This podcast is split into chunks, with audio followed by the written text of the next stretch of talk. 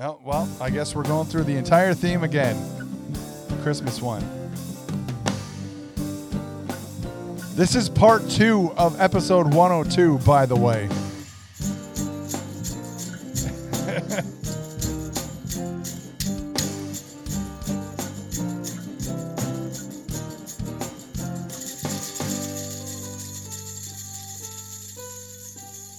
Episode 102. I didn't mean to hit that. 10210. Ba-no-no-no. Ba-no-no-no.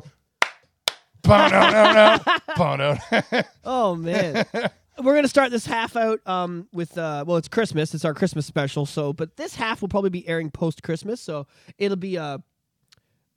It's that week between. That week between. Christmas time is here. But do you not find that week between... You know, Boxing Day, and then you got your 27, your 28, your 29, your 30, and then boom, you've got your New Year's Eve and your New Year's Day. Yeah, so we call those 6-7 days. We call it the taint of the year. Do you? Is that what you call it? Merry Taintmas. Merry Taintmas, because it's a vibe. It's a feeling. It's like, because you know the kids aren't in school, most people aren't working. Like my landlord works at GM, and my roommate, it's GM guy, and he's off. He's off until January. Most people are just off till January. We will be off from Shop Pod until January. You know, we're doing our thing. So it's just like, it's a weird, there's something peaceful about it. Do you know what I mean? There's a peacefulness because there's like nothing is vital. Nothing is like ASAP. Nothing is happening now because most things aren't open. You know what I mean? Like if you're a car guy, if you're a car person, you're like, Alex, I need you to fix my car. I'm going to be like, well, wow, that was a lot louder than I thought it was going to be. Trying to make it silent but violent. Silent night, deadly night. But we're like, I shouldn't have had all that pork on that pizza. I love you guys. Oh, Jesus Christ. Anyways, it's a cool time of year. I don't know. There is a peacefulness. Like there's something about that. Like the 24th is Christmas Eve, so you're probably going to do family stuff. You're probably interacting with people, being social. The 25th is the day itself. There's the kids and the presents and usually the big dinner. The 26th is you're either doing one of two things. You're either cleaning up and you're in Christmas aftermath, as I like to call it, which is nice. Usually there's some hangovers involved. Maybe there's some more drinking. It's like, oh, we drank last night. I got a bit of a hangover. It's Boxing Day. Time to have another drink. Yeah. Right? Speaking of drinks, shall we cheers it up? Cheers it up. I'm going to crack this, though. I need to have that. Chaser. I need the chase. I'm going to be at like that. Some Old Smoky, up. Tennessee moonshine, hunch punch. 80 proof, motherfucker. That's down cool. The hatch. Gets better every time. Then you got the 27th. Now, the 27th and the 28th and the 29th are those days where most businesses are closed. But there are some things open, like... You know, the grocery stores are open, right? So if you work at in a grocery store, you're going to be there. If you work in a shop, shops will open. Like mechanic shops will open up for those like 2 or 3 days till the 29th. Yeah, they might even some shops. I remember working on shops that were open till like 4 o'clock on New Year's Eve. If New Year's Eve was a Tuesday, fuck you. Like just close. Give the guys a day off. Like leave it alone. Why make me get up early, go to work, leave early, so that I can now be hours before I'm supposed to be going out for New Year's Eve. You know what I mean? And I'm already tired from being out. Like, just fuck off and give us the day, man. People work hard. They work hard all year, and your dollars don't go as far as they used to. So there's a lot of countries getting a 4-day work week going. Like, not us, but like over there in Europe. I'm starting that in January. I'm going to the 4 days. My man. But you got to do 12 hours, don't you? We're doing 10. That's not bad. Four 10-hour days, 3 days off. That's nice. I think you'll be a happier person. I generally work 10 hours.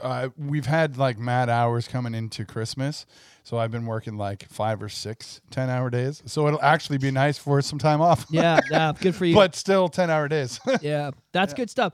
But like a lot, you know what I mean? It's a weird time of the year, but it's a peaceful time of year. I really like it. The Taintmas. I like Taintmas. Yeah. It's a good thing. Merry Taintmas. And then I'm playing a gig on New Year's Eve. So that'll be kind of fun. I'll go. I'm so looking forward to it. I love a gig where I don't have any responsibility. A gig where I have to like play leads and do all the important stuff. I'm just gonna show up and get hammered and have fun. And that's the best kind of gig. I won't remember leaving that gig. I already know that the pack up and the drive home will be non-existent. So I have to tell this story. God bless Thomas. So. We had our work Christmas dinner, and it was over at Bella Nate, or however you say it. I always pronounce it Nache. Hello, Najee. And it's a fancy restaurant. And from where our entire work group was, they had wooden partitions between us and I guess another group. And these wooden partitions have like glass panels on them that say the name of the restaurant. And so Thomas, he's like, well, you know, I'm not driving. My mom's going to pick me up today, so I can have a few drinky poos. And when I say a few, he overdid it. Yeah. And he didn't have to pay for any of it, right? No, he didn't have to pay for... No, actually, he didn't. Work Good. Foot paid the bill. Yeah. And then as I was standing up to say my goodbye to my boss, Thomas, who was just standing idly behind my boss, yeah, he just fell over. He just boom. He just fell over into the partition, which fell over onto this other side. Party. Yeah. Luckily, the people were gone, and the partition just hit the chairs. And my boss instantly went to was calling out the restaurant owner, Mike. No, we're okay. Nothing broke. We're okay. That sounds so. And they're like, Thomas, you okay? Okay, but we're okay. Thomas did it right. He was drinking real styles. Yeah, and then afterwards, when I was talking to Thomas afterwards... Thomas has been on the show. For those that don't know, Thomas was the guest you've heard before. Yeah.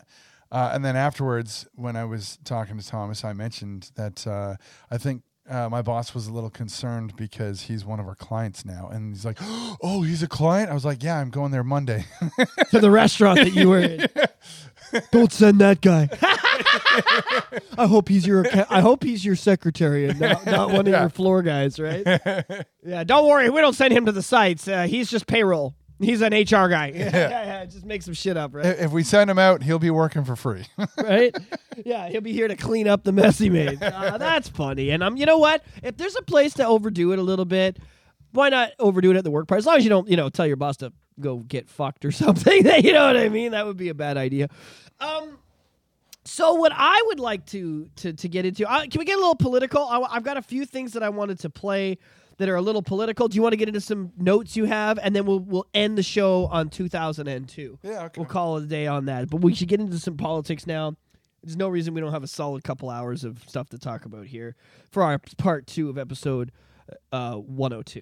See, I wanted to call it episode 202 because when they do seasons, when the season changes, it's like episode. So if it's a season 1 episode, like season 1 episode 5, it would be 105. It would be the name of the episode. 106, 107, and then 201, 206, 202. So because you said this was season 2, I now in my head want to rename everything, but yeah. So Ronnie Radke turned 40, not a big deal, just another guy turning 40, except his fans created a video and it got put up in Times Square, to which his haters start claiming that's fake, as if you could just put a video up in Times Square. Well, on the side of the video were the words Pixel Star. If you Google that, it takes you to a website that allows you to get your video up on a screen in Times Square. No idea on price, though, so it is possible. It could cost a couple $100. Now, people thought he did it, and there are actually a lot of people posting videos to him and for him for his birthday online. So it wouldn't surprise me if somebody spent a couple $100 and put the video in Times Square. That's it. I mean, yeah, for that price. Why would yeah. As long as there are fans willing to buy his merch off his website for a few $100s, I don't think it's hard to believe that fans would buy Scream Time. In I'll show you some Scream Time. Okay, too much. Okay, and then California approved equal pay lawsuit against Disney. So now over 9,000 women are to sue for alleged compensation violations. I mean, because Disney doesn't have enough money problems. I mean, Disney's woke plan to replace men with bi/gay women is literally blowing up in their faces. Good. Excuse me. Could you make this pasta a little bit gay and a little bit lame? Okay, thank you. And black. But let's discuss why. So we've discussed the whole certain celebrities put more butts in the seats, so that's why they get paid more, which celebs just don't seem to understand.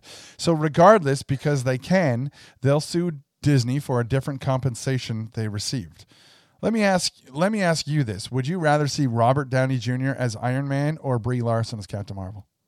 That's the, yeah. Everybody's going to say they love. Everyone loves Iron Man. Yeah. The numbers speak for themselves. Exactly. Iron Man 1, Iron Man 2, and 3 are three of the highest-grossing films in the Marvel franchise, and Miss Marvel, The Marvels, and the new Captain Marvel, or sorry, The Marvels, the original Miss Marvel, and that whole slew of three are the bottom three. Mm-hmm. So there's no. There you go. I did that. You guys like girl math? You guys like cat math? You guys like all these different types of math? Yeah, that's real math. That's real math, motherfucker. Okay? Real math. No one cares about Brie Larson. Yeah. So and I'll be real. I liked The Marvels. I actually liked it. I'll say it again. I don't think it was a bad movie. I would say The Marvels is on par with Thor The Dark World. Because Thor The Dark World wasn't a great movie, but it was fun. Yeah. And it was cute. And it was kind of cute to see Natalie Portman meet the mom and everything. Yeah. It was cool. I'd say it was on equivalent with Black Panther. Maybe the second Black Panther, Wakanda Forever. I'd say it's on par for that. Yeah. I would put it on par with Black Widow. Black Widow was exciting and good, but it wasn't like the greatest Marvel movie. Yeah, so I see. Like, it's not bad. So you're not putting it up there with the A-listers, but it's on the list of. It's not Thor 1. It's not Winter Soldier. It's not Infinity War. It's not Civil War, but it's still good. It's still enjoyable. Like, I still liked it, and I don't care what nobody says that. That fucking scene where they go to the place where you can only talk by singing. Bro, I don't care. It was great. It was fun. It was a bit of comic relief, okay? Yeah, I enjoyed it. That's not good comic relief. I laughed. I thought it was adorable. And then when they're like, he's talking, and she's like, he's bilingual. I was like, I'm sorry. I'm about it. You got me, bro. That was cute. That was good. So Alex Jones is back on X, formerly Twitter. I fucking heard about this. This is big news. And they held a Spaces session. The Spaces section is for audio speeches, basically, where people converse, almost like a live stream podcast. So Andrew Tate was also there, Elon Musk. Alex Jones and Andrew Tate both told Elon he's got a target on his back because of everything he's doing, literally standing up to billionaires who try to control the narrative. What was that I read about? Like, the Biden administration flat out admitted that they've sent people out. Oh yeah, to get that. Yeah. And what was that shit? Yeah, you sent me some stuff, right? In November, basically the FBI approached Biden and said, "Hey, can we go after him?" And Biden was like, "Do it. Shut him up. Yeah. Shut him up. He's not part of our agenda." And this is, I was saying this earlier. Like, it's so hard to really fucking understand what's going on because, like. Every distraction is distraction from a distraction, which is distracting you from the distraction, which is distracting you from what's really going on. Like, it's deep. So, like, the distraction of everyone targeting Elon makes you love him, but loving Elon is a distraction in itself because Tesla is not the future. You know what I mean? We talked about the cobalt. We talked about the unsustainability and how it's, yes, he looks great on paper, but it's not sustainable. In 10 years, people are going to be like, yeah, that didn't work. This electric car thing, we all know it's going to fail, just like, well, I'm about to get to proof that the COVID vaccine failed. They told you it was good for you. They told you it would help you. They told you you should get it. And now they're like, yeah, it's illegal. Don't pump that shit into anybody in certain states. Yeah. Like, it's getting nuts out there. I'm going to show proof in a little bit. We're going to get past Mark's notes, but we'll get to that. But, like, the narrative switch, that's even a distraction from the main stuff. So anyway, sorry, continue. But, like, it's so deep. It's so deep. Now, Washington Post has shared an article that conspiracy theorist, and I use air quotes for that, Alex Jones is back, and people on center and right-leaning platforms recall Washington Post as the pushers of the Trump Russiagate hoax. But regardless, Elon Musk was asked what he would do if the FBI came to his door to try and control his platform. Musk said he would fight them using the law to the best of his ability. Which is, by the way, the smartest response. Because, like, a person that's a little off the hinges would be like, I fucking go to battle. I go to war. You know what I mean? Like, if he was mentally ill or a little bit Stalinistic, you know what I'm saying? Yeah. Like, and people compare him to him, though. People are like, yo, Elon Musk thinks he's fucking Stalin. I'm like, you guys, the fact that he could respond so calmly, collectively, and intelligently, no. Yeah. You know, I love the guy. I hate Tesla, but I do like Elon. Then the discussion came in that they would use lawfare to wear him down. And that's lawsuit after lawsuit after Donald lawsuit. Trump. Kind of like what they're doing with Trump right now. Trying to infringe upon a citizen's constitutional rights with BS charges that won't stick but waste taxpayer money and the defendant's money. How many lawyers do you think Elon will have before they indict them all? Yeah. You know, like he'll probably, what's Trump at 40? So Elon will have a couple hundred. So any celebrity that's being attacked by the liberals needs to have at least 3 digits worth of lawyers ready to go on retainer. Yeah. That you know what I mean? They're basically making it so they want you to bankrupt yourself in the fight. Yeah. But guys like Elon, that's an endless well. So good luck. You know what I mean? Yeah. I love it. So people were claiming, but Elon Musk is the richest man in the world, or at least one of. So he can take it. Well, let's go back and see how much Alex Jones owns for speaking his mind, which wasn't even his opinion. Someone told him that Sandy Hook had some conspiracy actors involved. Jones repeated that opinion, and because leftists wanted to shut conservatives down, they got Jones owing $1.5 billion. Now, when trial first happened, it came out that he owed something like $50, $60 billion. It's like, for what? Yeah, like that's how. And the best part is that they're like, he owes $50 billion. It's like, and you didn't notice?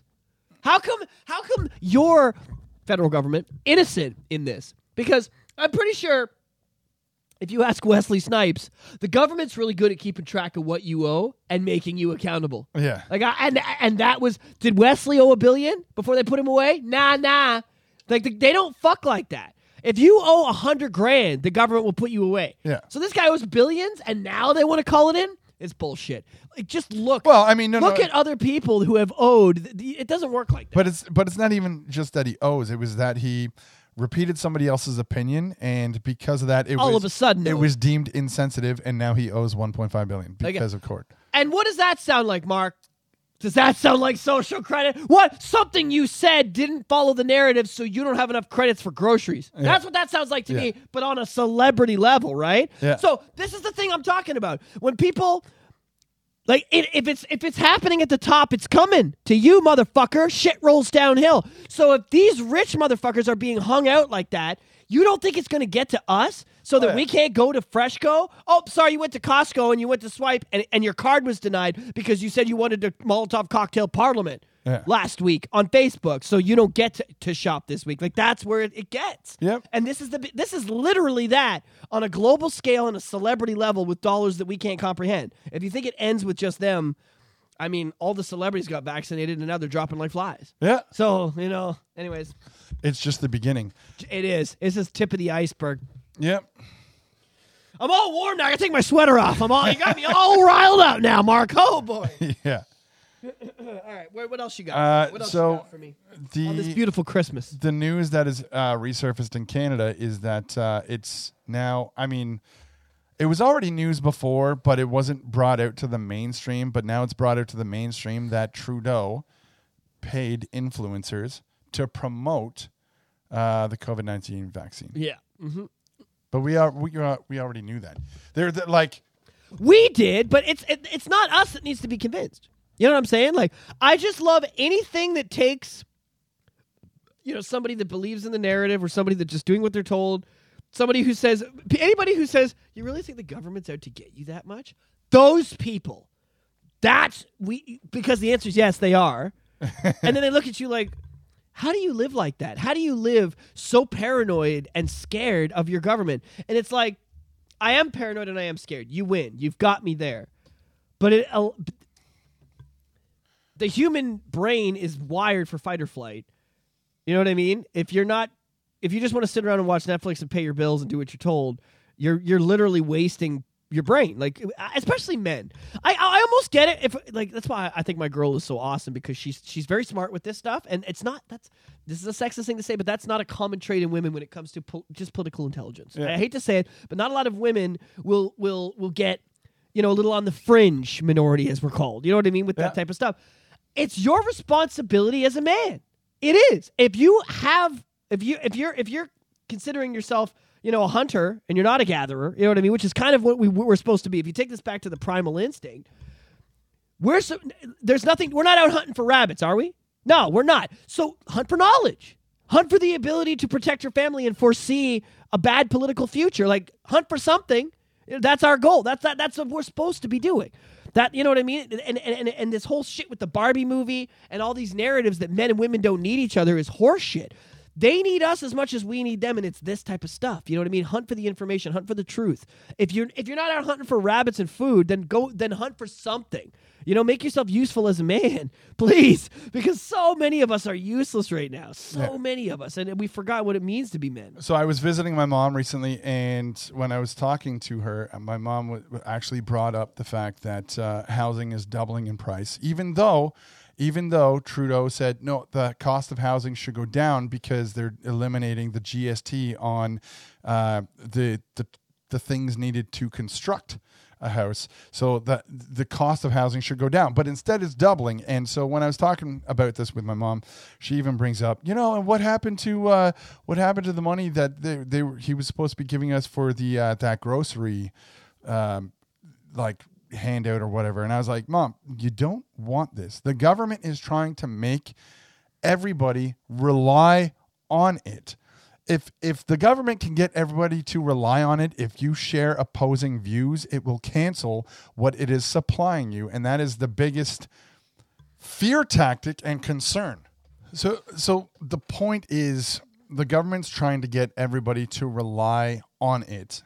I think it's interesting that your mother is even noticing, because like I said, women in general, I'm not trying to be rude. I'm really not trying to ruffle feathers, but more than men, they tend to be like, well, what can I do? You know what I mean? Okay, so the government's garbage, whatever. I got to go to work. I got to pay my bills. You know what I mean? It affects me, but what can I do?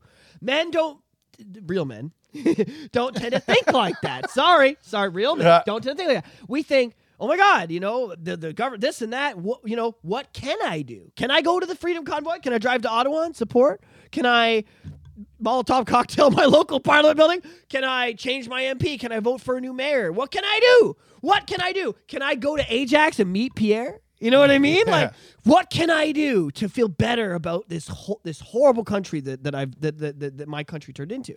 You know what I mean? And that's why when your mom, when an older woman, so not only younger women don't really tend to care. If any type of woman is going to care about the political climate, it'll be a younger one. Yeah. So the fact that one in their 50s or 60s is like, yeah, this is getting out of control. Like, that's what's getting me. Even the baby boomers. Your mom's a boomer. Boomers are like, fuck this. And boomers have never said fuck this in their life. Yeah. They were born into golden state of opportunity. Yeah. They were born in the golden state of real estate, or golden age of real estate. And everything, music, housing, oil crisis, all of it, wars, Vietnam, Korea, all avoided. All just like, nope. Dodging the draft, gonna vote for socialists, and it's the 90s. Yeah. You know what I mean? Like, they really had it. I wouldn't say an easy go, because they worked hard for what they earned. They did earn it. They earned it in a way that we all should, because they were taught by their parents to earn it, right? Yeah. So I'm not taking away from that. But if they're dealing with what they dealt with, dealing with the oil crisis of the late 70s and the 80s, dealing with the stock market crash of the late 80s, dealing with the Korea and Vietnam War and the Dodge draft, the draft dodging and the politics behind it, dealing with, you know, the Berlin Wall collapse, you know what I mean? Dealing with Desert Storm and dealing with the Cold War of the 80s and Russia. They fucking went through shit. I'm not taking away from the boomers, but if someone who went through all that's like, yo, this is fucked up. Yeah. You know what I mean? That's like, if you're young, like, we're young. You know, we're both like basic. We're 40, but we're still young to them. Like, we're babies to them, and we're like, fuck this. I'm like, yeah, you've been saying that since you were a little boy. You've been saying fuck this since the 90s, Alex, when you were bitching about this. Your generation is always saying fuck this, so it gets numb to them. Yeah. But when the boomers are like, wait a minute, that's another level. When your mom is saying this is ridiculous, when my mom is saying this is ridiculous, when the people who are, I'm not calling them leftists or liberals, but they are pacifists. Yeah. They aren't interested. Politics is in the back of their brain. It's the last thought on their mind. They just want to pay their bills, see their family, raise their kids. They're very simple in their thinking. They're just very nuclear in their thinking. Very, what my community is important and only that. And they're mad. Yeah. They're done. Well, I mean, so in talking to my mom, when we were talking about like the grocery handout, and I was saying, well, like, you don't want that anyways, because it was a program created by tax dollars, spending tax dollars, with no way to bring down that budget. Yeah. It's like a literal, it's like your friend borrowing $5 off you and saying, I'll give you 10 back. Right? I'll give you 10 back because you let me borrow the 5, and I'll give it back to you next month. And it's like, all right, now the next month comes, and he's like, listen, I need another $5. Yeah. You know, and I promise I'll give you 20. And so you get the 5, and now you're going to give him 20 the next month. And the next one comes, and he goes, listen, throw me a 20. I'll give you back a 40. All right? And now you owe him 40. And this continues until it's the end of the year, and you now owe him $500, and he gives you $150. Now, he goes, here's your $150. I know I still owe you $350. We'll talk next year. Yeah. That's what it is. I'm not kidding. Like, that is an actual by the month what it is. Yeah. That's it. Just take your buddy and replace him with the grocery store. Yeah, there you go. And that's the same metaphor. Yeah.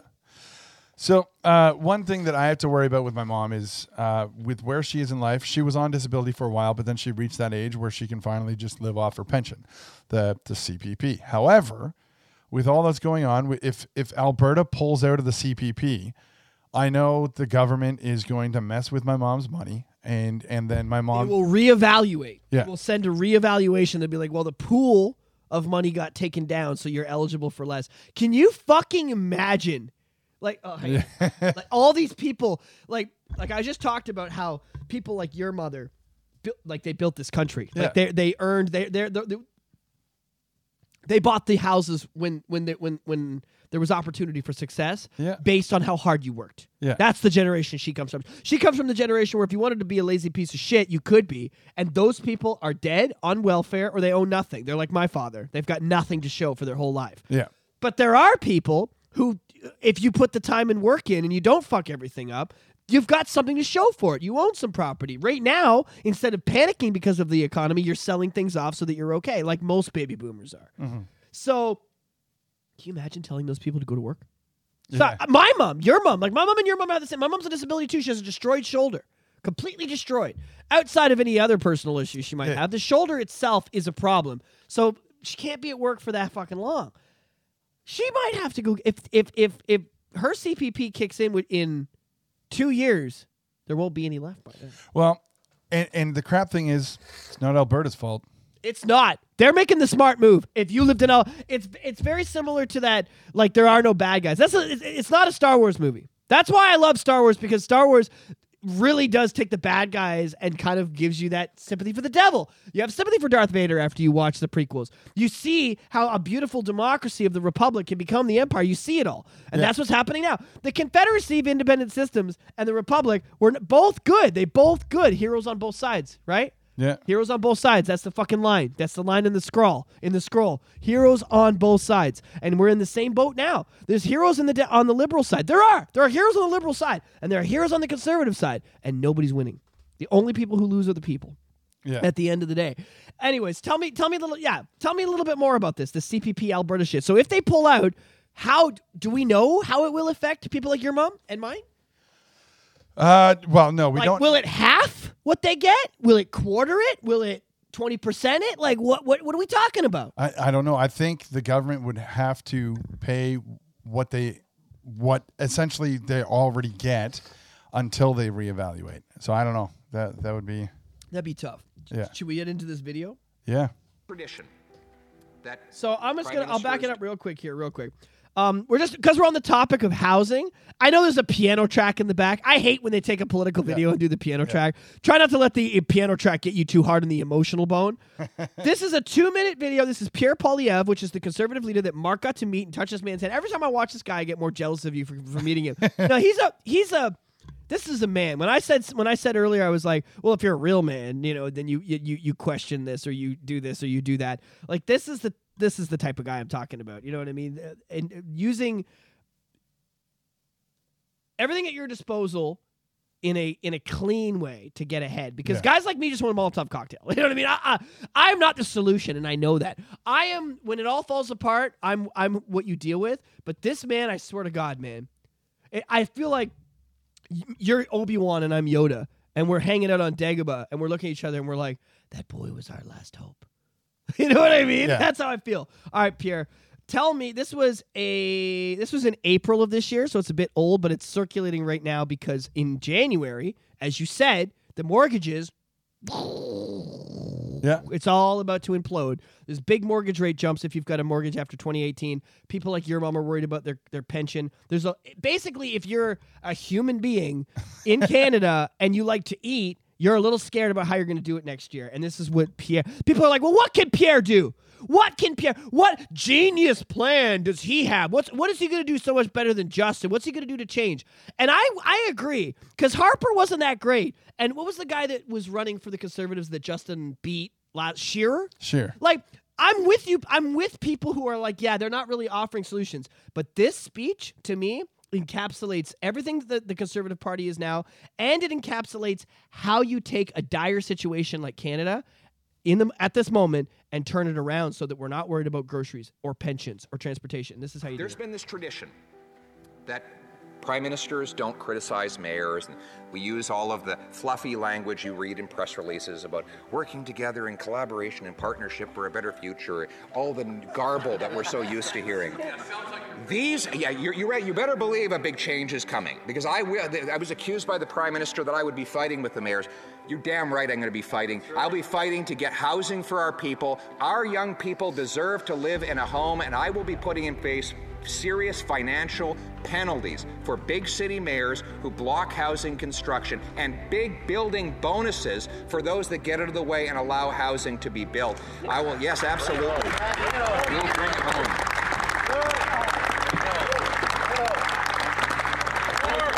We will not be shoveling. Their solution is to shovel another $4 billion into municipal bureaucracy so that there are even more gatekeepers to block construction. My view is very simple.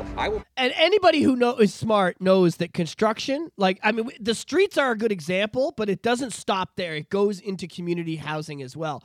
You see the guys working on Eglinton Avenue. You see the people working on Main Street. They make more money the longer it takes. Yeah. They are not given bonuses based on getting the work done quickly and not having to come back for repairs on a job well done. They are rewarded for taking longer. Okay, it was supposed to be done in April. Well, now it's May. Well, we'll extend the contract and we'll give you a bonus. That's how it works. It's insane, but when you talk to the people who own those companies, that's literally what it's like. Their infrastructure budget from the federal government will be based on the number of keys indoors. The houses will have to be finished, and there will have to be people moving in for every dollar they want to get in federal infrastructure money. I will require every federally funded transit station have high-density apartments built around and over top. Why is it that Hong Kong is the only profitable transit system on planet Earth? It's not just Hong Kong, it's also London, England. London, England is also they call it the Tube. The Tube is quite profitable over there because of this exact thing, because they sell the airspace over the station so they can build apartment buildings so that working class mofos like you and me can get to our mechanic jobs, our cleaning the floor at Costco jobs, and we don't need a fucking journey that burns shitloads of gas. You talk about Tesla saving the world? How about we make it so you don't need a fucking car? How about that? And that's what he's talking about, making it so you don't even need the car. That's how you reduce emissions. Let people drive their gas cars as long as they need to, but build stations like this so you can get to work for free, or not for free, but for the cost of, do it on public transport. Instead of making public transport so bad, I was talking about DRT, you can't even get to work because there are a lack of buses. That was 4 months ago, that fucking depot burned down. Where are the fucking buses? Where the fuck are they? He's talking about, I wouldn't need it if we follow this. They sell the air rights right over the stations so that people live right on top of the transit. And that is the most effective way to do it. But in Canada, because of the gatekeepers and the rich, leafy neighborhoods filled with champagne socialists don't want anybody else living in the neighborhood. So they want the transit station all to themselves. That's not going to happen anymore. If I'm going to fund transit stations, I'm going to require that working class people are allowed to live next to them, and that they'll be able to live there without even having to own a car. To be able to live there without owning a car. See, that's what you want to talk about, reducing emissions and doing better and being green. That's how you go green, motherfucker. Instead of going to goddamn electric. You don't go to electric. How stupid is that? Make it so you don't need a car. But people are still going to need them. So make it so the people who need them can afford them and the people that don't need them can get around. That is a better solution. As long as you're not banning the cars from the people, because this is 15-minute cities. Yeah, but not really though, because it is everything within Hong Kong is not a 15-minute city though. The transit, you're wrong though, because if you live over the transit and that transit will take you to the other side of town, that's a lot longer than 15 minutes away. Yeah, that's not the same. What he's talking about, me being able to live in an apartment building over the Oshawa Metrolinx GO station at Nob Hill Farm, and being able to go and get on that train and go to Scarborough and work my mechanic job, making $80,000 a year in Scarborough because that's where the money's at, and then get back on that train and be able to go back to Oshawa and not need a car. That's what he's talking about. That's not a 15-minute city. You're right, it could lead to that. And you're right, maybe it's a ploy. Maybe. But it's better than what we're getting on the liberal side, and he's got more to say. One more thing. These big, ugly buildings. 37,000 federal buildings. Most of them are actually empty with people working from home. Right? Post-COVID? Empty buildings. They are shrines to the incompetence of this government. Shrines. Selling them off to developers so that they can be converted into low-income housing. And it warms my heart to think of the beautiful family rolling up in their U-Haul to move into their wonderful new home in the former headquarters of the CBC. Woo! Woo! Oh, man! The family rolling up to their new home in the headquarters of the CBC. Bro, I squirted across the room when I watched that video and I heard that.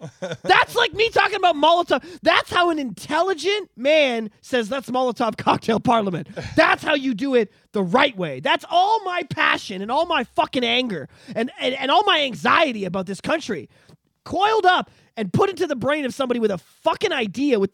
Alex, I want to burn it too, but we can't just burn everything. This is how we start fresh. This is how we do it new. You know, and maybe you're right. Maybe it's a fucking trap for the 15-minute city. But my God, that sounds. We got the post office in Oshawa empty. Yeah. Why isn't that housing? Homeless people are overdosing. I literally went to a cannabis shop across the street from the post office downtown at Athol and Simcoe and watched. It was summertime.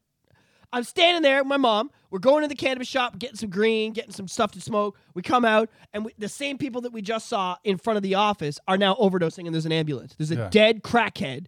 And they're they're pulled the needle out right there. And the cars, all in the public, pulls it out, boom, right there. Right there. I'm standing there with my mom's like, is that guy shooting up? Like, fucking pinch me, I'm dreaming. And then we go inside, buy our shit, come out, and he's dead. And the ambulance is there. And the three people that were there with him, they're over by the general now. They're right around the corner, hiding. They're peeking around, making sure buddies... Because they don't want the cops to ask them questions, right? Because they're all holding, right? They're all holding. You know what I mean? That's the city I live in. Pierre wants to take that building and turn it into fucking housing. Like that. How do I not say yes? How do I not get behind that? That's God, man.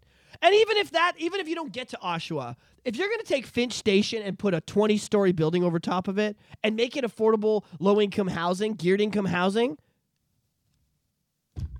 that's how you do it. That's how you do it.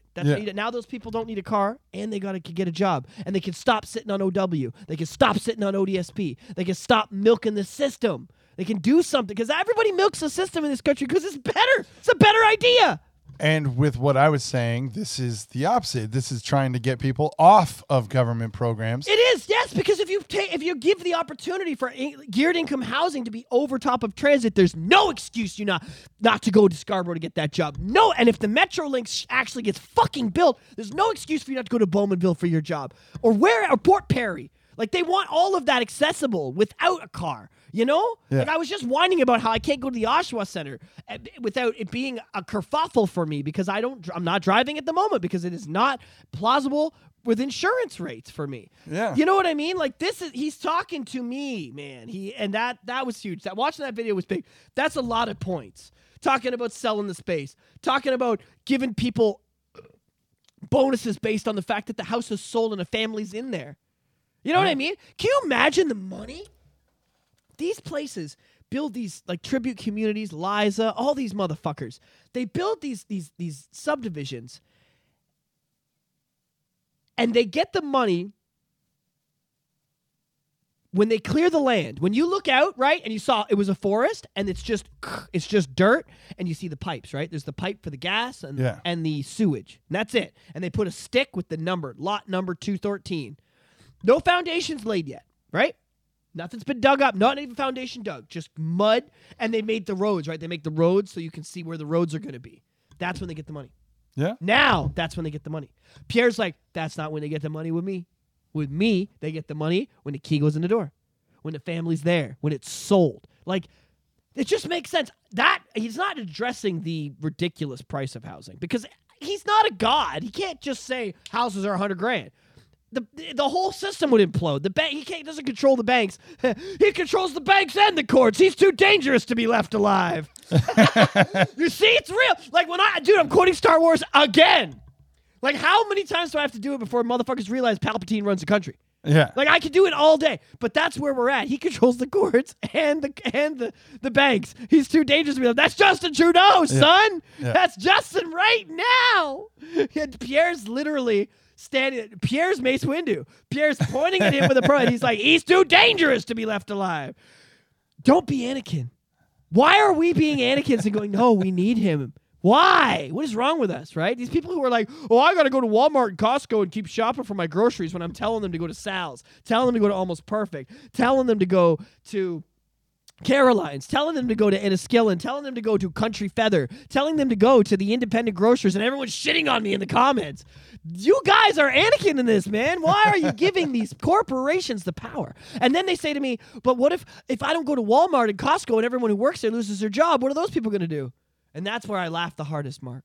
That's where I'm like, that's the best thing that could happen to them. The best thing that could happen to any human being who works at Walmart or Costco, short of a college student or a 16-year-old or a young kid like your kid that's getting his first job, obviously I'm not shitting on them. But the people that are feeding their kids with that, the best thing that could happen, they lose that job. Maybe they'll go start a business. Maybe they'll go work for a corporation who cares about them with benefits, holidays, unions, real shit.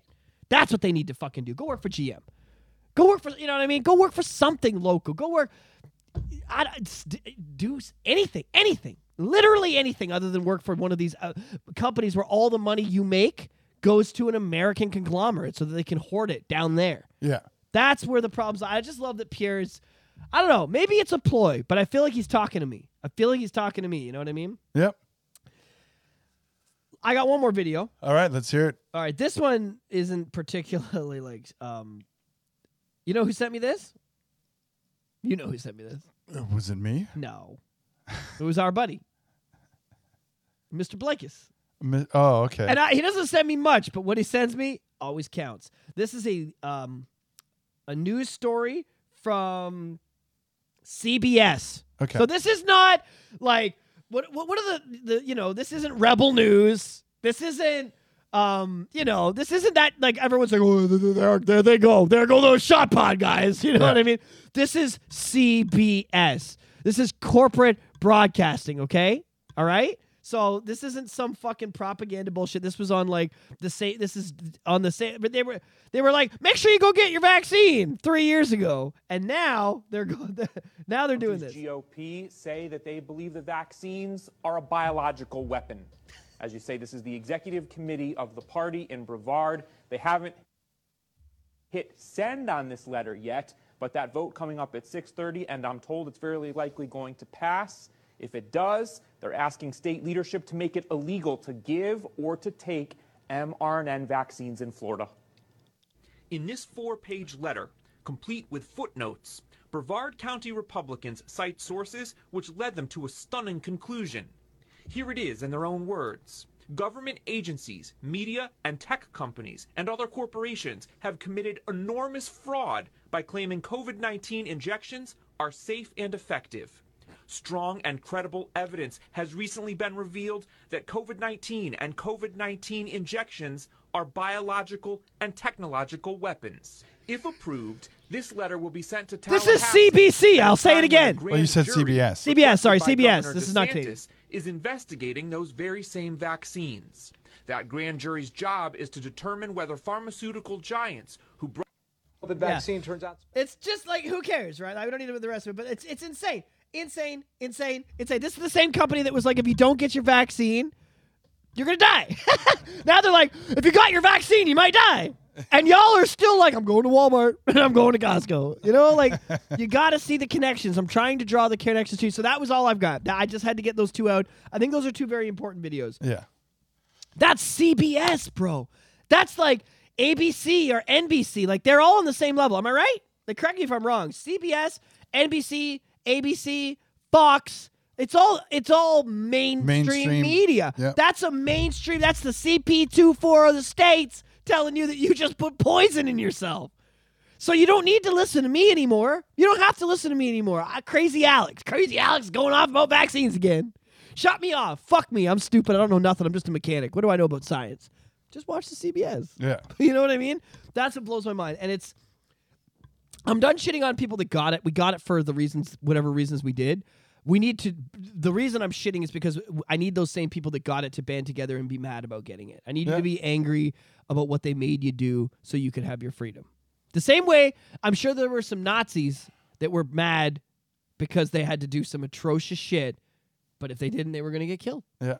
And you know what I mean? There is some redemption if you feel bad about it. If you did it to stay alive, man, you got to do what you got to do. But when you're on the other end of it, when you're being tried for war crimes, I don't know if you've ever heard the song by Colorado, the band, where he talks, it's called And So It Goes. And it's a story about this guy, his grandfather fought in the Second World War, and he was Jewish, and he was kept in a concentration camp. And there was a German soldier that was guarding him, and he was like losing it in his cell. And he said, "What would you do if the Jews invaded Germany and blah blah blah? You would do anything you could to save them, whatever." And this guy let him out. He let him go. This German soldier went against his orders and let him escape. Okay. At the end of the war, that guy was on trial for war crimes, and the guy he let out, the singer of Colorado's grandfather, went to the trial and said, "This is a good man. This man gave me a chance. This man let me go. You don't fucking put him away." Yeah. And he wrote a song about it. And then he went to Germany. Oh, I'm getting choked up.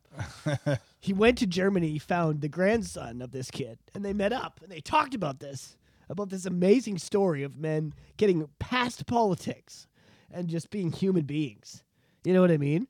And that's where we are now. We're right fucking back there. Where if you had to do what you had to do, you know what I mean? In 2020 and 21, that's okay. It's fucking redemption time.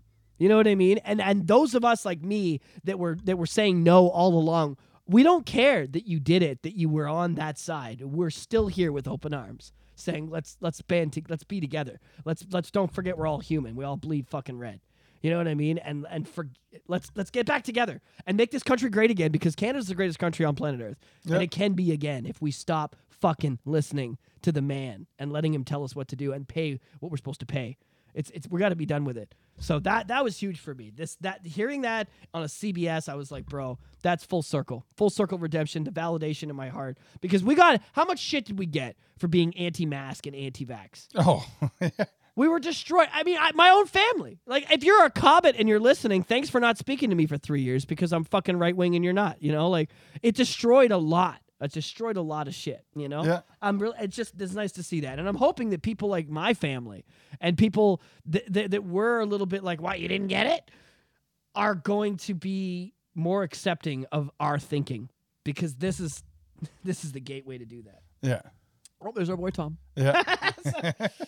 By the way, I don't like that song. I don't like it at all. I love you, Tom, and I'm always going to have your back, but I don't like that song. It's stronger version is not a...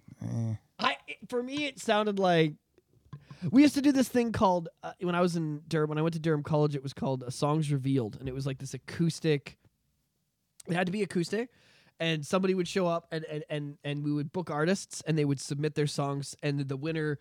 would get to record it and maybe get a chance to go to the Junos or some shit. I don't know. Yeah. Something like that. And we would get entries that were like, you know, sounded like that. It sounded like Tom. So I was like, oh, that's pretty good, but definitely not the winner. You know what I mean? Like, that definitely not going to win the contest. You know what I mean? And that's what that song sounded like to me. It sounded like a crappy attempt at a song. Normally with Tom, I really feel the emotion in his voice. You know what I mean? Like when he says certain lines, and when he sings, even when he sings that slow country song with a country guy, like there's emotions in his voice. I don't feel any emotion with that song. It's very, very dry to me. Yeah. Sorry, Tom. Okay. So a while ago we talked about the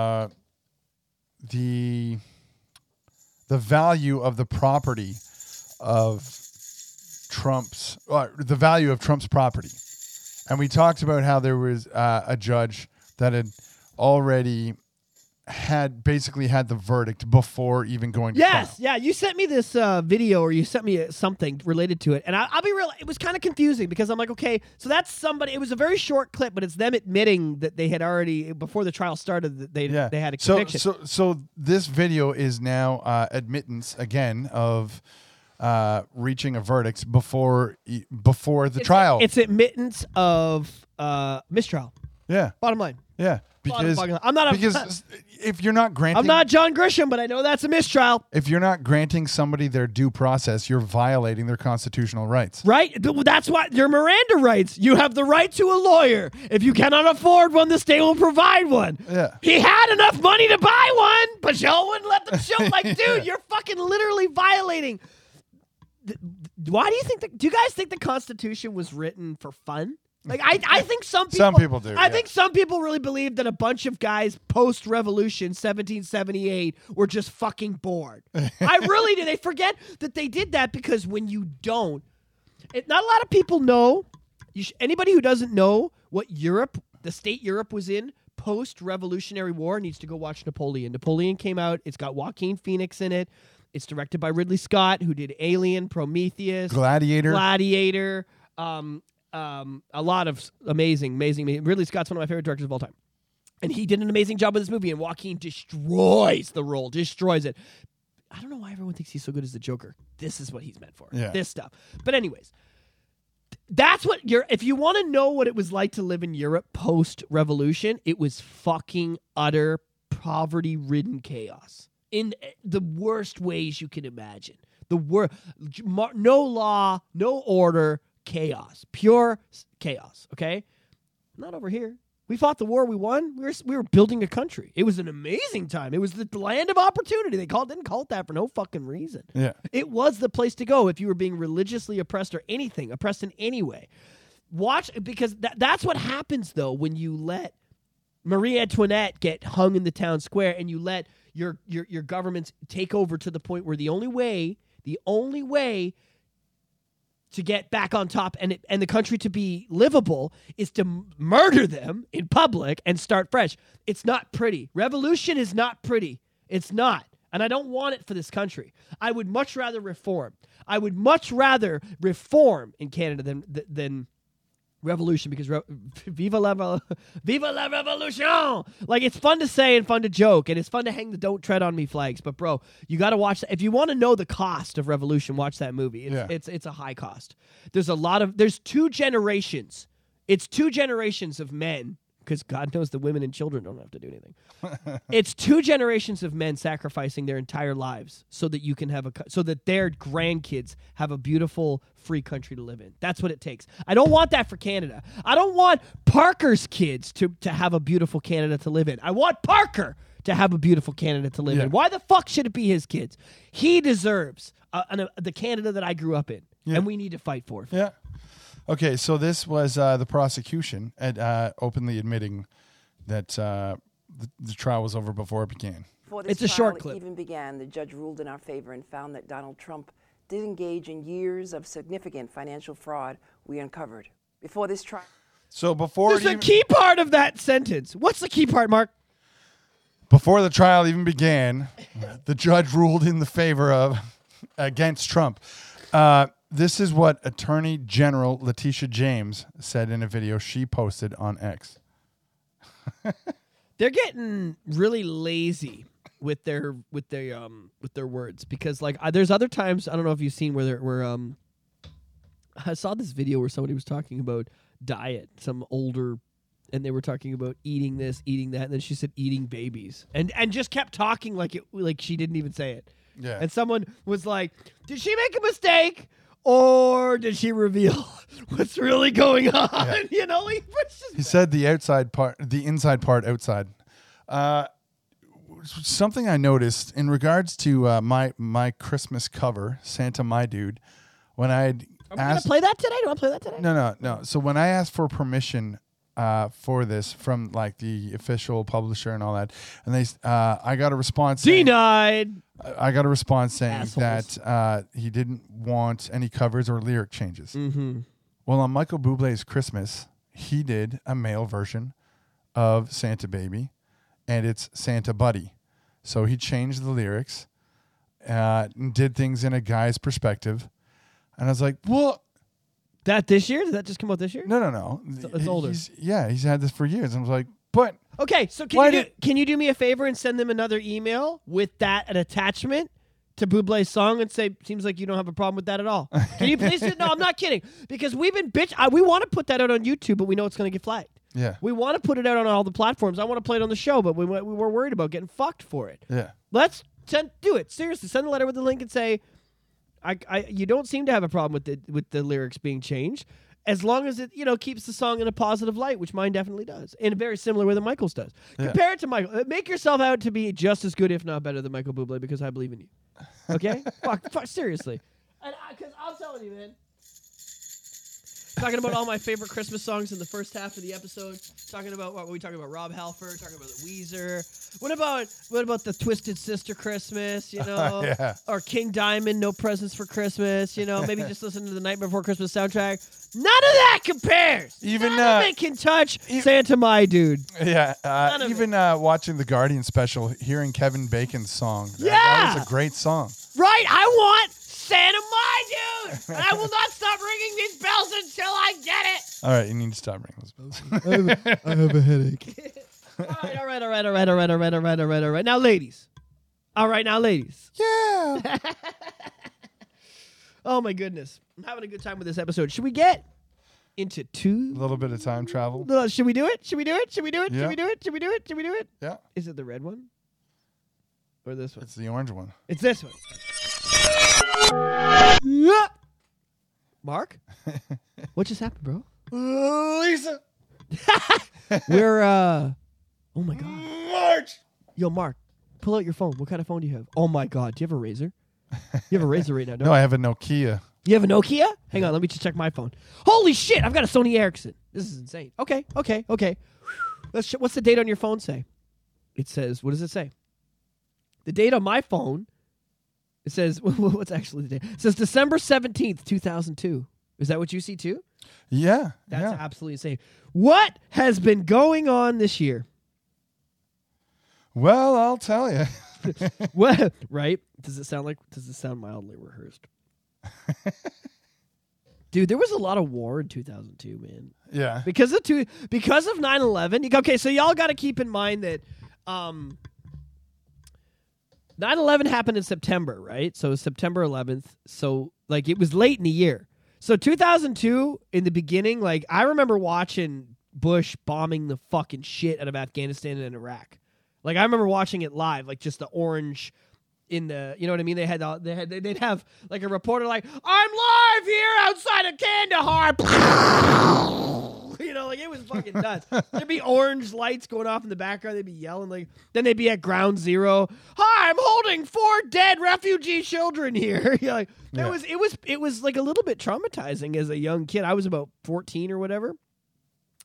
9/11 really, really bled into 2002. So let's just say that right off. Politically, 9/11 bled into 02. So 02 was a very paranoid, war-driven. People who didn't care about politics were all of a sudden quite interested. Yep. You know what I mean? The newspapers were all about what's Bush going to do? What's Saddam doing? Osama? Where's Osama bin Laden? You know what I mean? It was very, very... Hiding in the hills. Right, yeah, hiding in the Afghani hills, right? And it was interesting. It was a really interesting time because, looking back, we can see it was all... very orchestrated. So we had the euro becomes the official currency of 12 of the European Union's members. And it's interesting because to this day, how many Canadian dollars is 1 euro? $2.50? You would need a toonie and a quarter to have 1 euro. Yeah. Yeah, I'm moving to England. Fuck y'all. Kmart Corp becomes the largest retailer in American history to file for Chapter 11 bankruptcy protection. Really? Yep. Jesus, man, that's absolutely insane. I'm trying to find a main list of main events here. What are you on, the wiki page? Or? I'm on the People History Home. Yeah. So Washington, I don't know if you remember this. I remember this. Washington, D.C. snipers. There were 2 snipers in Washington. That was nuts. I remember this shit, man. It didn't matter where you were. You could be walking on the street. You could be in a bus. There are people on top of buildings sniping people. Yeah, this is fucking crazy. There was a big drop in the economy at this time. You know what I mean? There was like a lot of after 9/11, war's good for the economy, but not in the beginning. Yeah. So there was definitely like this was the beginning of what became the 2008 housing crisis. Yeah. Oh, I don't want to talk about movies and stuff like that right now. Yeah, we're not there yet. Oh, the 2002 Winter Olympics in Salt Lake City. That was pretty big. The 2002 Winter Olympics took place in Salt Lake City. Norway won a bunch of fucking medals. That was kind of a big deal. And what's it called? Brazil beat Germany in the World Cup, and that was huge. Like, I'm pretty sure a guy in Germany got his house got burned down. Like, I'm not kidding. A soccer player's house got set on fire because he lost the World Cup. That to me, like, that's why people are like, yo, the Super Bowl has like 30 million viewers, and people are like, yeah, it's the greatest spectacle. And it's like, you know, the World Cup has like 10 million, like 100 million viewers. Right? Yeah. Like, it's people who, I love football. I think football's way cooler than soccer. Soccer's stupid, but in a world scale, people love soccer. I love the drama. Like, somebody like just like brushes the hand of somebody else and like, oh. Not as bad as basketball, though. I'm sorry. The worst sport for that is basketball. Specifically, LeBron. You guys are bitches. I'm sorry. If you play basketball, you're a bitch. The Department of Homeland Security was created June 7th, 2002, by George Bush. I wonder why. Yeah. It might have had something to do with those two buildings. Yeah, and how much power and political sway has that had? Like, you know what I mean? It's kind of interesting because I'll be real with you, Mark. I forgot that was a 9/11. So did I. When I read that, I was like, wait a second, what? Yeah. It was just created for 9/11. Yeah, it's kind of interesting. It's like, think about it. If you wanted to start a coalition like that, it's almost like you'd have to orchestrate the buildings being fucking blown up so that you could make sure it happened, right? Almost. And, little earworm there. What else? AOL Time Warner lost 65% of its value that year. So it was the beginning of the end of some of the big .com shit. You know what I mean? That whole .com thing of the 90s and the early 2000s was already beginning to take a shit. What else, my brother? Anything big like this? I'm trying to think anything outside of entertainment here. Argentina had a rough year. Argentina basically collapsed. The Miss World pageant causes riots in Nigeria. I remember that. I remember this stuff, man. That was pretty fucking crazy. Oh, the WHO started it had already formed, but this is when it became a world thing. This was the year that it became like they started becoming like a world entity. This was the beginning of the WHO trying to take over the world, really. Like, at the end of the day, this was like the first year they were like, okay, so 9/11 happened. Let's be a world government. Do you guys like NWO? I love NWO. Yeah. That's it. Iraq rejects the new UN weapons inspection proposal. Right? Because they might have a nuke or two laying around, and they don't want you to find them. Yeah. Right? United Airlines files for bankruptcy protection. Oh, yeah. This was really, really, really bad for the airline industry. I remember after the whole 9/11 thing, everyone was afraid to fly. And these companies run on, if we don't make $1 trillion a month, we can't keep our infrastructure moving. Not a good way to run. Enron, Andrew Fastow, former chief financial officer for Enron Corp, is indicted on 78 counts of wire fraud, money laundering, conspiracy, and obstruction of justice. Dude, the Enron, there's movies about this. Yeah. If you don't know what happened at Enron and the whistleblowing, like, this is what makes heroes. The people that whistleblew that company, like, fucking Jesus, man, I hope they get into the pearly gates. You know what I mean? Like, I really do, because, like, I was just talking about the following orders, right? And about the German who let the guy out, and then that guy showed up to his war crime trial to say, no, man, this man deserves a chance. This is a perfect example of that. Those people did some evil shit, but they had the balls to say, no more. Don't tread on me. They rise above. Be something bigger than yourself. Yeah. They took down how many billions, what, $38 billion corporation? Because of a woman. I was talking about women not being involved in politics, being whiny, not standing up for themselves. That was a woman that started that. So, ladies, if you've got the right motivation, you're just as smart and powerful as we are. That was a woman that took that corporation down. There's movies about it. So, Colorado forest fires destroyed nearly 100,000 acres of land, making them the worst in the United States history. And this was 2002, by the way. Not this. This isn't 2023 that I'm reading. Okay, say it again then.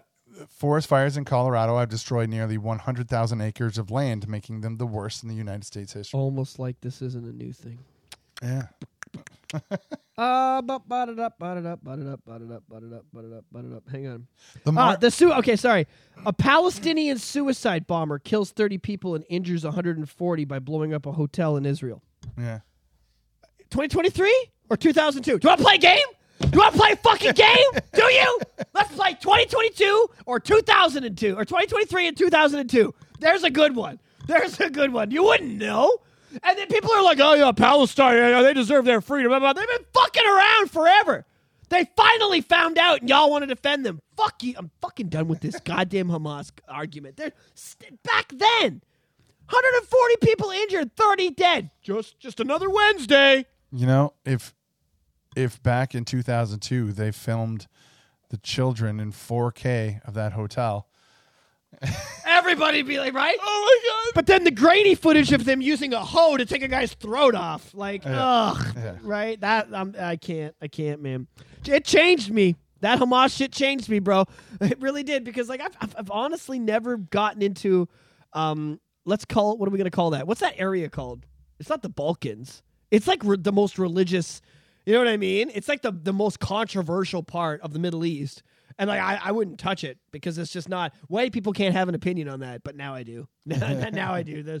Fuck you, Palestine. Get over your The shit. Mars Odyssey finds signs of huge water ice deposits on planet Mars. That's interesting, actually. So that was the beginning. That was why it's actually the Perseverance that landed on Mars in what, 2020? I believe it was 2020. That whole thing started because of this. They found what they thought was water. They were like, okay, there's water on Mars. We need to send something up there to fucking look. Yeah. They haven't found any yet. I believe they haven't found it. They found frozen water very deep, but it's small. And somewhere in Africa, Elon Musk is like, oh, I just felt a fire light under my ass. What was that? What was it? A fire lit under my ass. Why? What did Musk do in 2002? Oh, nothing. It's the Mars thing. It's the start of the Mars. Okay, you know, he's like, oh, I want to put people on Mars, right? Yeah. No, he was probably already living there by then. He just came back, be like, hey, y'all should come. Oh, yeah. Dope-ass solar eclipse in June. I remember that solar eclipse. It was the last one that we'll see in our lifetime, I think. Yeah. Because we's old as fuck. Anything else interesting? Let's get into games that came out in 2002. Yes. Let's get into the good stuff. So the PlayStation 2 changed everything. Yeah. I'll start. You want to start? Yep. All right. Grand Theft Auto Vice City. So Grand Theft Auto had put out their Overhead 1 game and their second game, which was Overhead. This was what changed it all. This was the Grand Theft Auto 3. And the protagonist was voiced by Ray Liotta. And it was all 3D, and it was the first one where you did the missions, and there was cutscenes and story and voice acting in general. There was none of that in the first two. The first two did not have that. So Vice City, I think I love the meme because everyone's talking about GTA 6. I love the meme where it shows little Homer and he's a little kid playing 3, and then it shows like middle-aged Homer playing 5, and then it shows like, you know, in his underwear, fully grown Homer playing 6. That'll be us. Yeah. Okay, so we also got Eternal Darkness. This was a big horror game exclusive to GameCube, and it was awesome. It was amazing. We didn't talk about the GameCube, but the GameCube really. The GameCube was phenomenal. It was. I don't know if it was phenomenal. Oh, of course it was. What I liked about the GameCube was that it ported a lot of, like, Sega died, and they're like, "Hey, do you want to port all your games?" And that was awfully nice. I got to give Nintendo credit for being like, "Oh, I'm sorry, Sega. Sorry you didn't make it, but you can port your games to our console." Super Mario Sunshine was no Super Mario 64, but I loved it. I loved the idea that, oh shit, I'm out of water. Hang on, I have to find a puddle and refill my. Did you know that was the longest amount of time between Mario games ever, because nothing for Mario came out between 1996 and 02. All right. It's a weird fact, but yeah, from 96 to 02. And I mean, you know, Mario has hundreds of games. There was always something in the works, maybe a Game Boy adaptation, maybe a spin-off, but nothing. No Mario games, but since 64 did so good. So they didn't want to fucking fuck it up. They wanted to make sure they put out something quality. And Sunshine brought it. It brought it tenfold. Yeah. Elder Scrolls 3 was a big one. Oh, yeah. Medal of Honor was also big. They had the Allied Assault that came out. Yeah, that was huge. Huge. Hitman 2 came out. The first Hitman was big, but Hitman 2 was like solidified the franchise. Yep. Star Wars Jedi Knight 2, Jedi Academy. Big one. Not a lot of people like Star Wars games. And up until that point, they were kind of hit or miss. Yeah. This was the beginning of Star Wars games becoming dope. They were pretty much all really good after that. Yeah. Resident Evil 0. The first one. What is that? No, wait, yeah, no, it wouldn't. Okay, here it says just Resident Evil. It says Resident Evil and 0. Yeah, right. Well, anyways, it was like a prequel to the first one, right? Yeah. It was good. I liked it. Star Wars Bounty Hunter came out that year too. Yeah, Bounty Hunter was really good. You know what my favorite game of that year was though? Gun to my head. What? Ratchet and Clank. Ratchet and Clank was Crash Bandicoot meets Sonic meets Mario. It was the ultimate platformer, and it was a PlayStation game, and I absolutely fucking loved it. I thought that was good.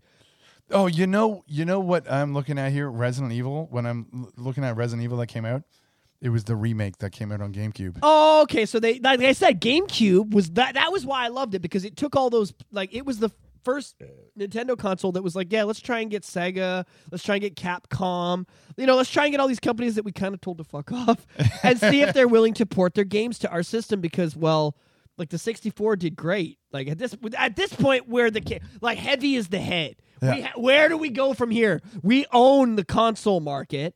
Would you like to participate in our world? And Capcom and Sega and all them were like, yeah, we would like that. Yeah. And so that was why I think the GameCube was so dope. I don't particularly think the GameCube and Nintendo put out very many good games for it. I think it was the other companies that came in that made it so good, because they had a Metal Gear. Remember Twin Snakes? Yeah. The original Metal Gear had a GameCube port. Like, fuck yeah, and it was better. Extra dialogue. And it was better graphics, but it was just Metal Gear Solid done up in a remake. Yep. Fuck yeah. What else, my brother? We had Spider-Man based off the movie. And, I mean, although it was a linear game, it wasn't like free roam throughout the city. It took me a little bit to get into it, but I ended up loving it. I loved the fight between Green Goblin and Spider-Man. It was really fun. Need for Speed Hot Pursuit 2. I played the shit out of this game. It was a big racing game. Tom Clancy's Splinter Cell, the beginning of a beautiful franchise. I love Splinter Cell. It was a really, really good franchise. I loved that shit. Yeah. Absolutely loved it. A big video game, which also accompanied the biggest movie of the year, was Lord of the Rings: Two Towers. It's actually a cool game. Oh, man. Yeah, it was such a great game. You remember that, eh? Yeah, going across the castle walls, kicking ladders down, defeating the Uruk-hai. It was so fun. Yeah. So fun. Yeah, doing it with a friend as well. Like, it was just co-op, same screen. That game was dope. Yeah. Mafia. Now, Mafia came out as a game that was... The first one was kind of top down, and then when they remastered it and redid it for the definitive edition that came out in the Mafia trilogy, it was just like, it was a redone game, and it's phenomenal. Battlefield's first game came out in 2002, and that is an iconic game that still goes to this day. It's got a huge... Is it not an what do they call that? MMO, massive multiplayer online now? Is it Battlefield? It's just multiplayer online. But I'm saying it was a big deal because it was the first one, and it's definitely to this day quite popular. Can't leave out Kingdom Hearts for all the Disney fans. An RPG where you play an anime character and you're accompanied by all the Disney characters. Legend of Zelda came out on GameCube, whatever it was called, the Wind Waker, I think. Oh yeah, so the Wind Waker. Ocarina of Time had made a decent amount of money. Yeah.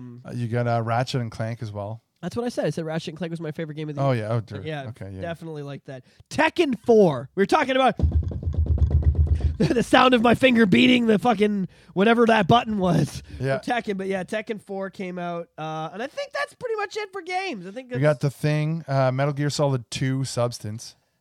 Metal Gear Solid 2 was called Sons of Liberty. Yeah. And the Twin Snakes remake came out. Interesting. That's all good stuff. Yeah, that's interesting. Some quick honorable mentions. Sly Cooper came out this year as well. What else we got? Red Faction 2. Red Faction. I played that. That was a big one too as well. I would recommend anyone give that a shot. The Lord of the Rings, The Hobbit. This was actually pretty big on GameCube. Yeah, it was better than the Two Towers because Two Towers was good, but this one kind of perfected it a bit more because it wasn't based on a movie. So they had more freedom. Yeah. Yes. Yeah. You got John Carpenter's The Thing. That was a pretty cool horror. Horror, not whore. Freedom. You're a pretty cool whore. Freedom Force was a superhero computer game that was kind of multiplayer online. Then you had Super Mario Advance, Yoshi's Island. Okay, so they had already put out Mario 64 on the Advance a year before, right? I guess, yeah. No, they didn't. That wasn't out yet. Because if they put out Yoshi's Island, that's a 16-bit. So they no. But this is Advance for Game Boy Advance. I know. I remember. So I remember Super Mario Advance 1. But we already talked about the release of Super Mario 64 on the Advance. Not on the Advance. On 64. Yeah. So, but it came out on the DS. Yeah. Not on the Advance. So yeah. I believe the DS is 2004. Super Mario Advance, the first one, I believe, was Mario 1? Well, it wasn't. What was Super Mario Advance? It was a remake of a game, but what game? It was Super Mario Advance was Super Mario World. Super Mario World 2, Yoshi's Island. Okay. Yeah. Okay, never. So that's the first Mario Advance, because Mario Advance 2 was Mario 64. Am I right with that? Mario World 2 was Yoshi's Island. I know Mario World 2 was Yoshi's Island. That's the 16-bit original generation. So yeah. I'm talking about the Advance. So Super Mario Advance is just a Game Boy version of Yoshi's Island. Okay, what was Mario Advance 2?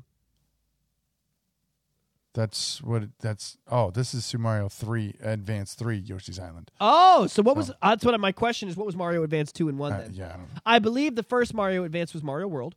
Yeah, on the DS, and Mario Advance 2 was the 64, I think. Don't hold me to that. Okay. But either way, the Mario Advance series for DS and Advance or whatever was fucking awesome. It was like the best remakes, good ports, glitches fixed. Highly recommend. Yeah.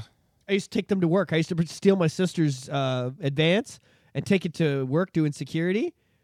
We didn't talk about what we were doing that year. Yeah, we'll get to that. Then you got The Legend of Zelda, Link to the Past on Game Boy. That was huge. That was amazing. Very big. Game Boy Color. Yeah.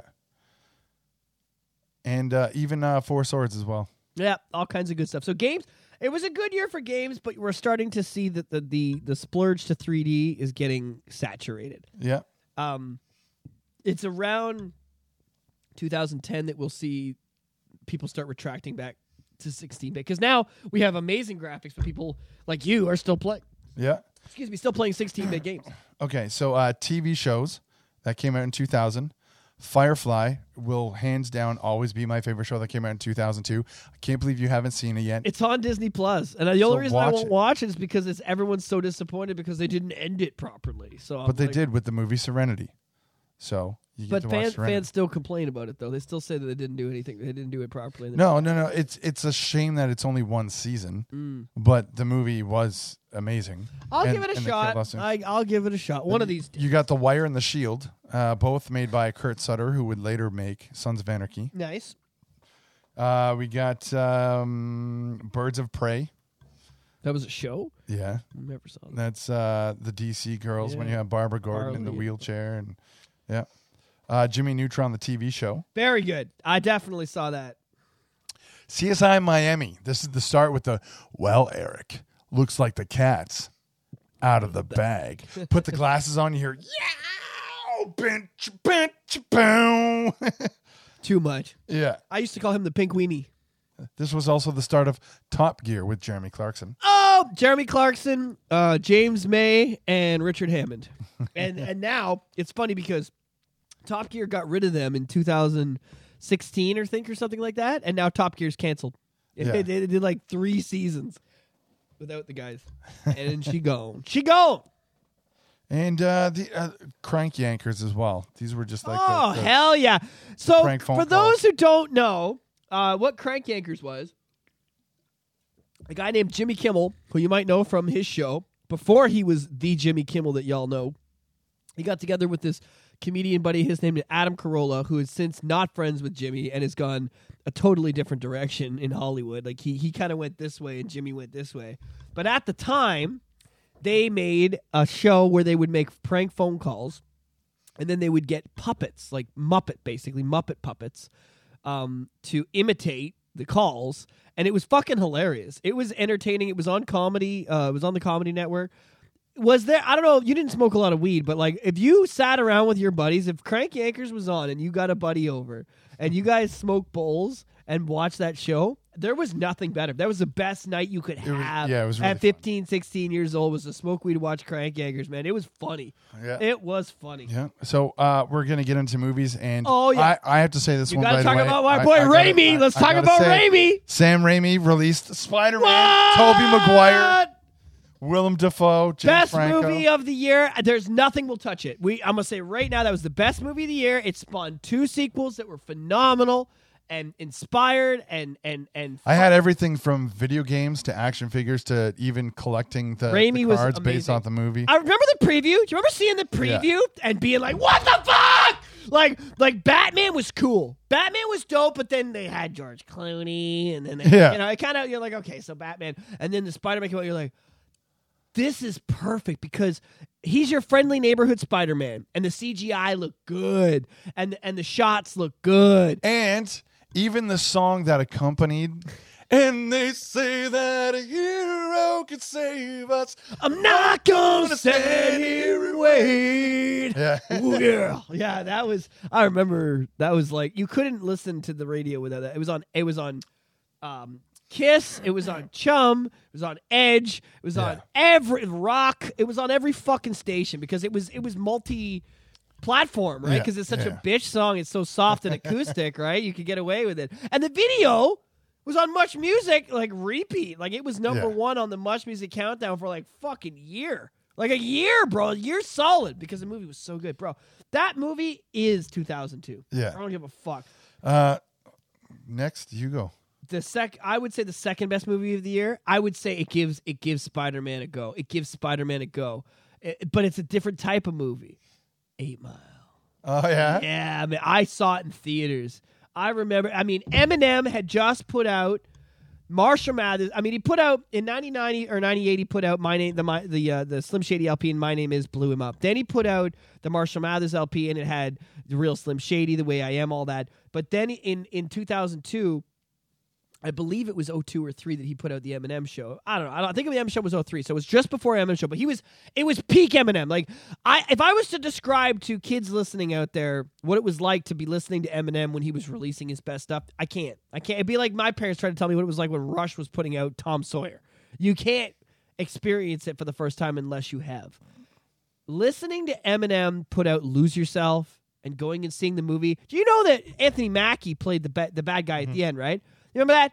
4 Pac, 3 Pac, 2 Pac, 1 Pac, 2 Pac, 3 Pac, none. Yeah. Just like, what? Like it was, and what was playing in the background? Shook Ones by Mobb Deep. That was the beat in the back of that final battle, bro. You remember? I can see you over there, Tamara. You see 8 Mile when it was out? When it came, yeah, you were obsessed, right? Bro, that movie fucking changed me. That movie, there's not a lot of movies. Like, you watch Rudy, the movie Rudy. That makes you feel like you could be a football player. Yeah. You watch certain movies, like, literally will inspire you. You watch E.T., you think you can fucking do anything. There are certain movies that make you feel like, as a human being, there are no limits. That was one. That movie with him on the bus, and then he's banging Brittany Murphy in the factory. Like, just, there was every scene said something. His buddy shot his fucking leg. Like, that's the like, dude, I grew up in a dirty neighborhood where that type of shit went down. Like, I related more to that movie than I've related to anything in my life. And then it was funny because the guy who played Proof was Mekhi Phifer, right? Yeah. Now, and he's gotten the line in the song is, in this life, there's no Mekhi Phifer. You know what I mean? There's too much. It's, you can't, unless you were there, you'll never get it. You'll never get how amazing it was to be 16 years old and have that guy telling you can do anything you set your mind to, man. Literally, that's what he said. You do anything you say your mind to, man. That's what, you know. Yeah. That's how the song ends. Yeah, that's a fucking crazy. You can shit on Eminem all you want, but that's a good message. One of my favorite horror movies, Signs, came out this year. Shamalama Ding Dong. There you go, bro. Joaquin Phoenix, Mel Gibson, fucking Kieran Culkin. God, it doesn't get better. It doesn't. I'm sorry, and then that fucking scene. Were the aliens in the living room? I shit my pants. I saw that in theater. Yeah. Excuse me. I would argue The Village was better, just because. You mean when the alien was in that closet? No, the alien's in the living room holding his kid. Oh, yeah. At one point in front of the TV. Okay. That's scene. And he doesn't see the alien at first. He sees him in the reflection on the TV. The shooting, the cinematography. There's a scene in the basement when the kid is near the furnace and the hand comes out. Bro! But for me, when he was trying to look under the door with the reflection of the knife, and you just have the hand come out and just... Yeah. Like, cuts the finger off. Oh. No, Mark, honestly, those that want to shit on Shyamalama, like, you fuck off. Like, I don't care what you say. You got Sixth Sense, you've got this, so that's two Stone Cold Killers. Then he proceeded with Village and Unbreakable, and like he's on fire. Yeah, maybe Last Airbender wasn't so good, but like you can't. I would say Shyamalan is up there with Tarantino, Ridley Scott, the Avatar guy that I fucking hate, Cameron, and Nolan. Yeah. I would say he's up there, and Snyder. That is the Mount Rushmore of fucking directors in my IMO, and Lucas. And his cameo where he made himself... the killer. The guy who killed Mel's wife and Joaquin's mother. Yeah. That was insane. And one thing I got to say about Shyamalama is that subtle character that he makes himself, he kills the role. Like in that one scene... He's so good because he also plays one of the in Lady in the Water. He plays one of the tenants. Yeah, and he's so good. He's my favorite character in everything he does. Anyway, sorry. We got Lord of the Rings: Two Towers. Right. I'll be real. I don't go to opening night a lot. I was at opening night for that. Everybody dressed up as Gollum, dressed up as all these characters. It was really cool to go and line up at the AMC 24 in Whitby, which it was at the time. Now it's Empire or whatever. Landmark. I call it the Palpatine Theaters at this point. I don't give a fuck. But yes, that's good stuff. We had Resident Evil with Mila Jovovich. And who else? The Mexican lady that I really Michelle liked. Rodriguez. Yeah, Rodriguez. She's amazing. I mean, she's now Fast and Furious girl, but at that time she was badass. I love that. Brittany's acting debut, Crossroads. I have a fucking serious issue with that movie because it's got the same name as the Steve Vai movie, Crossroads. So fuck you, Brittany. You should have named it literally anything else. And then get your big title of the year out. Is there one for me? Yeah. Oh, shit. I'm not seeing it. I'm going to be real with you. You're not seeing it? Oh, it's Attack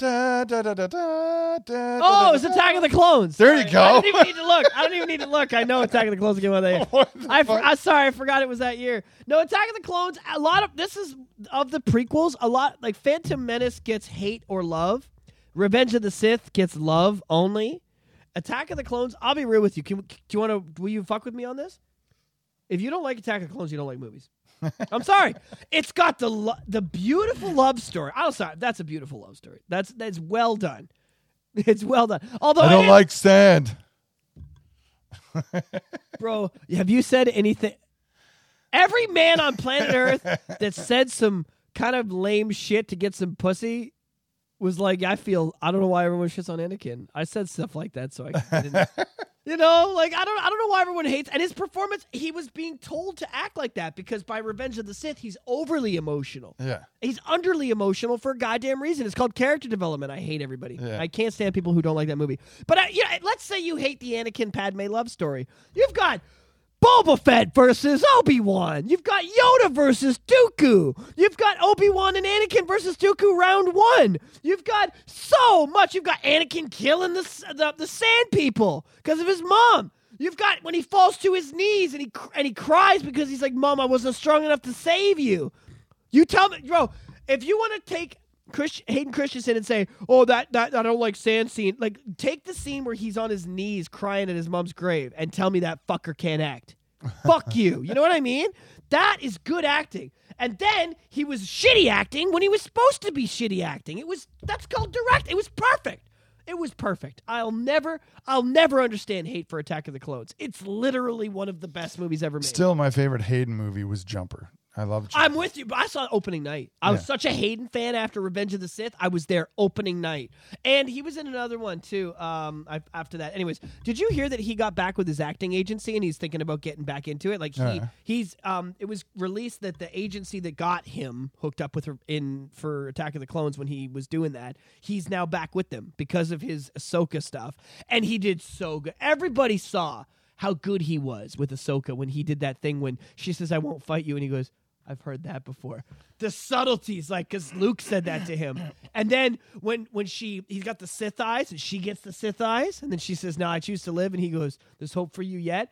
Every agency from here to Timbuktu went, okay, this kid's not a joke.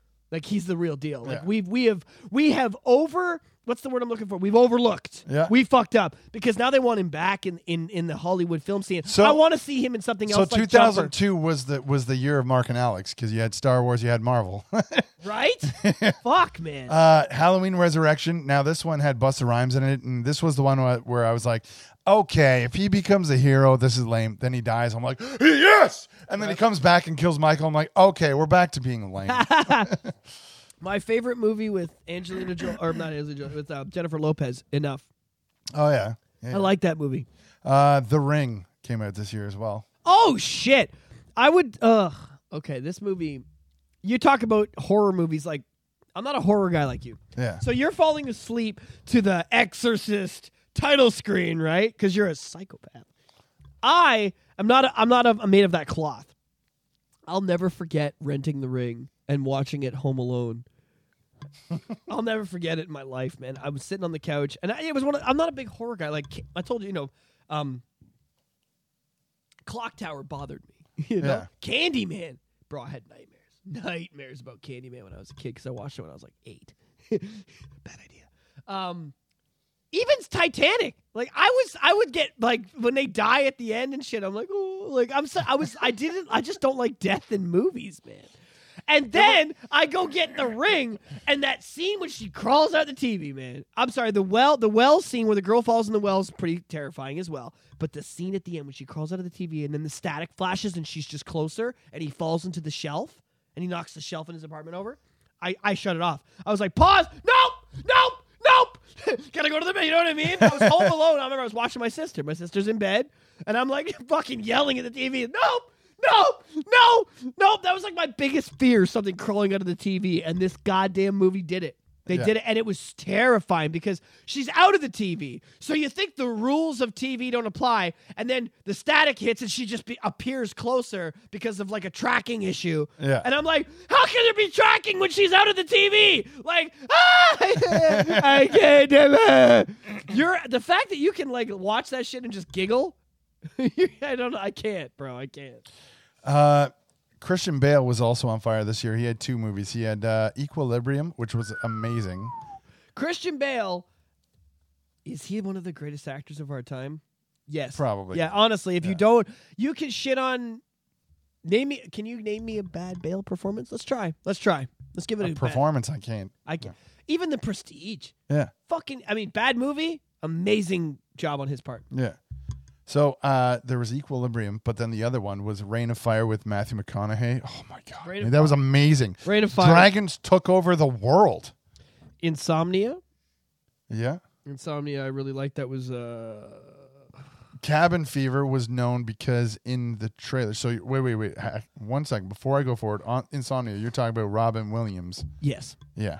Which was a change up from his... comedy acting and dramatic acting to horror, thriller. It was kind of a fad at this point because Jim Carrey was doing 27, which is I think we'll talk about in the next couple of years.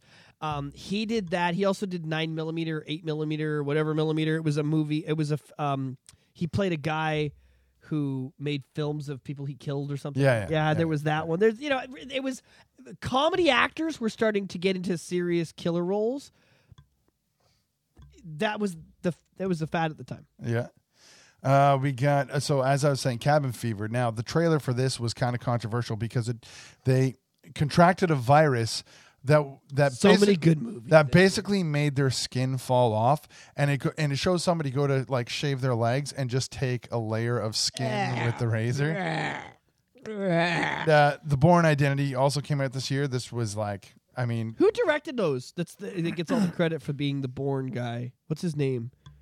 Because the Bourne movies were all amazing, but they were based on books, right? Are they Clancy books? I believe so.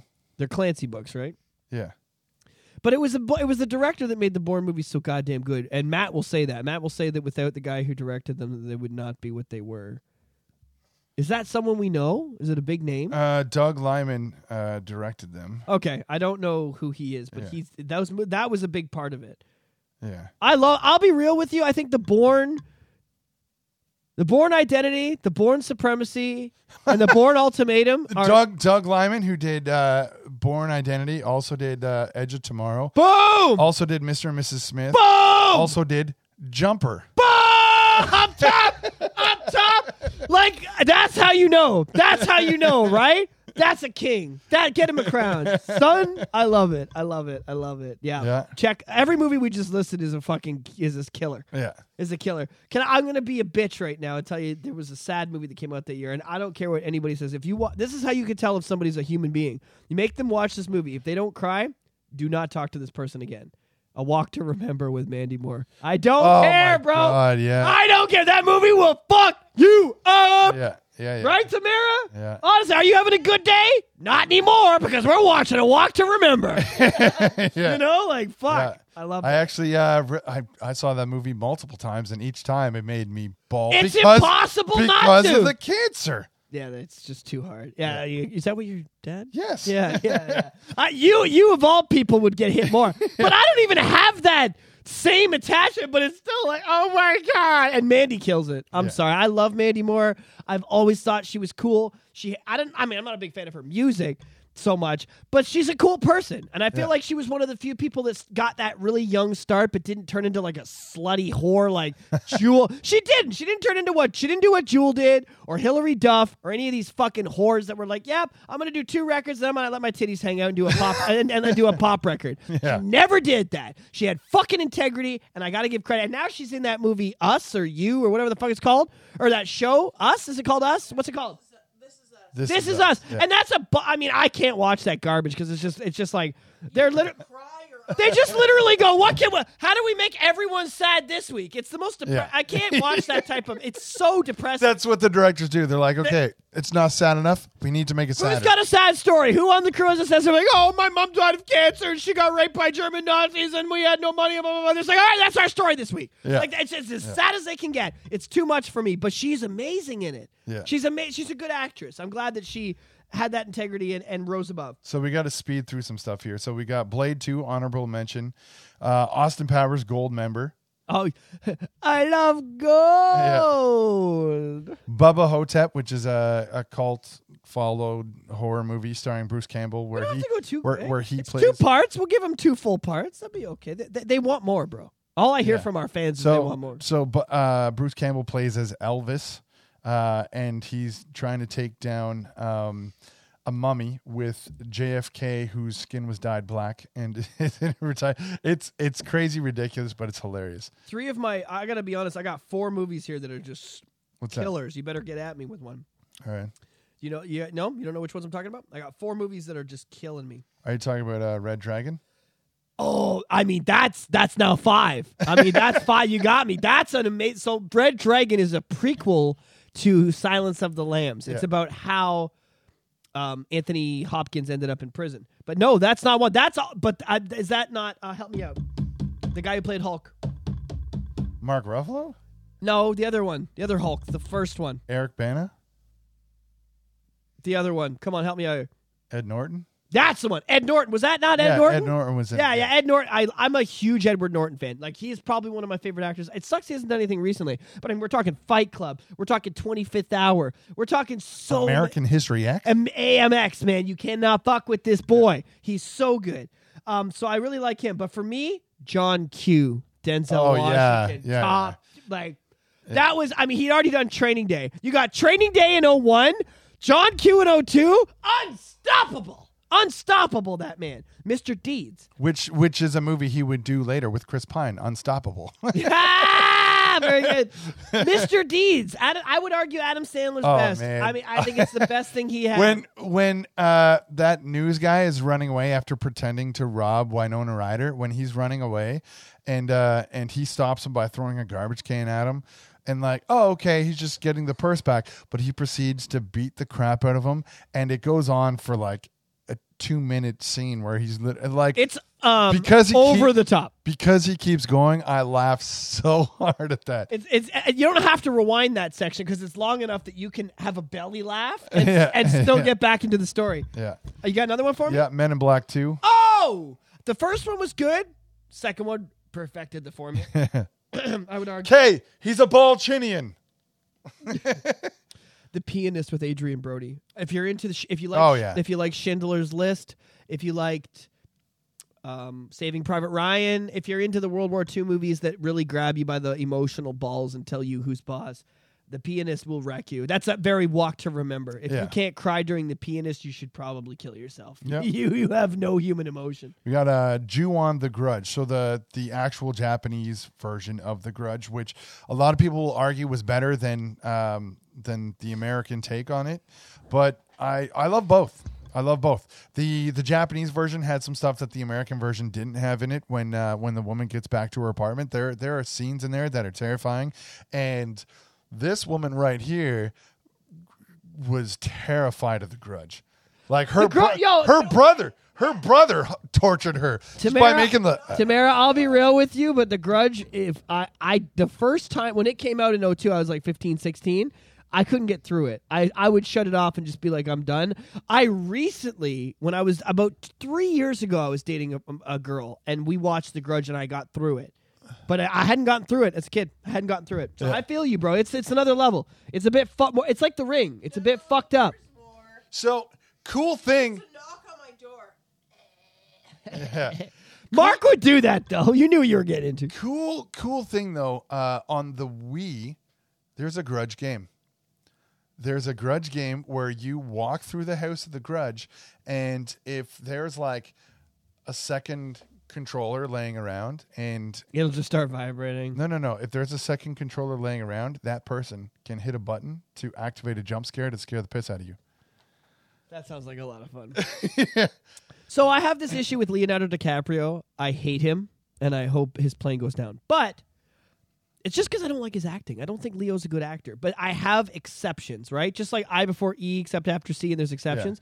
Yeah. There's 3 or 4 movies that Leo's done that I'm like, I can't deny his performance. He is good. Okay. And one of them came out that year. This is one of my Leo love, hate love is Catch Me If You Can with Tom Hanks. Oh, yeah. Based on a true story. He kills it. He plays that role so well. Tom Hanks might have helped kind of raise his acting level up. I'm sure it brought him here because I was not impressed. I was not impressed with you, Leo. Basketball Diaries, I was not impressed. I'm sorry. It's easy. That's an easy role. Yeah. Robert Downey could have done that. Anybody could have done that. I'm sorry. But I really liked him in Catch Me If You Can. Yeah. We got The Transporter with Jason Statham. That was amazing. Probably one of my favorite. Oh, yeah, Transporters, a timeless movie. Yeah. One of my favorite documentaries of all time was Bowling for Columbine, and it was, one of my favorite moments in that movie is at the very end, he's doing an interview with Marilyn Manson, and Brian has gone off the rails these days. He's very into drugs, and he's tied up and tortured porn stars in his basement. He's had a bit of a life, but back then, he did an interview, and I'll never forget, as long as I live, they finished the movie with Michael Moore asking him, saying, what would you say to the kids of Columbine? And his answer was, I would say nothing. I would listen, because that's what no one fucking did. Yeah. That was mind-blowing to me. Nice. That was such an amazing interview. So I love Bowling for Columbine. So there was another actor that was up and coming around this time that was in so many things, and they finally put him up against Tom Cruise in Minority Report. Ah! Steven, mother! Fucking Spielberg! Yeah. So you have Tom Cruise versus Colin Farrell. And Steven's directing. You've got the king of Jurassic Park, Indiana Jones, and he is now on the cusp of creating AI. No, AI already came out. Yeah. AI came out a year ago, right? Yeah. So Spielberg's like, he's like, Jurassic Park. It's just E.T., Jaws, and now he's into the new millennium, and he's like, here's AI Very controversial. Not a lot of people liked it. He's like, oh, you didn't like that? Here's Minority Report. Here's Tom Cruise fucking everybody up in a futuristic post-apocalypse dystopia, utopian society. Yeah. And we're going to throw in time travel just for shits and giggles. Like, bro, it was like Steven Star Wars. I know it's not like Interstellar, but it was out there in that way. I love Minority Report. I think it's highly underrated. Yeah. And people who shit on Tom Cruise and say Tom can't act, I say, fuck you. Tom does have his ego with Mission Impossible, and Tom has his Top Gun attitude. But if you want real Tom Cruise acting, you watch Minority Report. Yeah. He's good in that movie. And yeah, would you? Who's the bad guy? Would you say sorry? Colin Farrell. What did he? That was the catalyst for him to go on and do amazing roles. He was Deadshot, or Bullseye. He was Bullseye. He went on to do some really cool stuff after this. This put him on the map. Phone Booth. Was one of like the smallest budget movies because it literally was just him at a phone booth talking to Kiefer Sutherland. 2 cents. But it was so... 2 cents. So amazing. Amazing movie. Yeah. Amazing. I love movies like that where it's that one room, cube... You know, they're out there. These movies where it's a whole based around one area. Yeah. How can I keep your attention and keep the... That's writing. We've lost that in this age where you could say, I'm going to take two big actors, put them in a room with absolute minimal supporting cast, and it's going to be so enticing, you're going to watch the whole thing on the edge of your seat. We had Murder by Numbers with Sandra Bullock. 40 Days and 40 Nights. Yeah. That's a classic, right? Some classic shit. Yeah. Classic shit. We can't mess with that. The New Guy. That was funny. Our boy Vin Diesel did XXX. The first XXX came out, which I hate to say it, but, you know, as a guy, I rented that at Blockbuster and watched it one day when I was doing security, and it was good. Orange County. Tom Hanks' son. Bro, the Master Jack of Black. Puppets. When Master of Puppets plays and they go out in the van. Master of Disguise? Oh, no. You're Master. The Master of Puppets song played in that movie. And that was the first time, because now it's all Stranger Things. But back then, that's what... Metallica keeps getting these rejuvenations, you know what I mean, of songs. But in that movie, Master of Puppets got played when they took the van out, and it was a huge hit. Again, it was like on the radio. Oh, just Phone Booth came out in 2002. I know. I thought you were cool. No, I was. Colin was on fire. Yeah. Colin was on motherfucking fire that year. Yeah, New Guy was actually good. I'm looking at that one right now. Oh, bro. Ice Age. Original Ice Age. Yeah. With like Ray Romano and John Leguizamo plays the sloth, right? Like, fuck, man. You can't fuck with Ice Age original. That is absolute classic shit. Panic Room with Jodie Foster. Yeah. And who was the bad guy? Help me out. Bad guy. Leto. Leto was in this. Jared Leto was not. Yeah, I'm but looking. The bad guy, though, wasn't... Hang on. No, Forrest Whitaker. Forrest Whitaker, Jared Leto. There it is. It was Jodie Foster, Kristen Stewart, Forrest Whitaker, Jared Leto. That is a fucking cast. Yeah. That was an amazing movie. Jodie Foster's last great movie before she gave up and just went into being a dumb leftist fucking dyke. She did. She became such a political asshole after that. Honestly, can't stand it. But she was an amazing actress before she decided to become a retard. Yeah, we got to move on to some music because we're pushing it. We're getting it. We got like 12 minutes. We're gonna get the music done. Oh baby. Why you gotta go and make things so complicated? I say it all when you're out. Anyways, Avril put out the first record I ever masturbated to her album cover to in 2002, which was called Let It Go. And Complicated was the main single. I really like that song. What about you, brother? What else? What do you have? That okay, so I was right. The Eminem Show came out as well as the 8 Mile soundtrack. So Without Me did come out, right? This looks like a job for me. So everybody, just follow me because we need a little controversy because it feels so empty without the Shot Pod. Right? No? Oh, of course. This was the year we had Does This Look Infected by Sum 41. Still waiting? Yep. Yep. Still Hellsong? Yep. Very good. And Over My Head. Yep. Those are the singles. And I think there was a slow one. Was there not a ballad on there? One of the solo ones? Some Say? No? Not that record? But those three are definitely on that record. They're all solid. for sure. Lose Yourself, I'd already talked about earlier in the show, but Lose Yourself came out on the 8 Mile soundtrack. So Eminem had Without Me and Lose Yourself. Like, he was the guy, like, that it was a heavy crown. Like, he had one of those ridiculous French crowns that year. Yep. We had Korn Untouchables. Oh, I'm here to stay. Bringing it down. I'm here to stay. Bringing it down. Burn it down. That was good shit, bro. We also had Audio Slave this year. Also, Rage had broken up after they put out No Matter How Hard You Try, You Can't Stop Us Now. You know, they did that fucking record a couple years before, but then they were done. And Morello, Brad Wilk, and whoever that other guy is got together with Chris Cornell, who had just been dropped from Soundgarden. And they created Audio Slave, and that was the record with Cochise was their first single, which was the "You Gave Me." No, that wasn't. That's "Show Me How You Live." What's the chorus of Cochise? Help me out.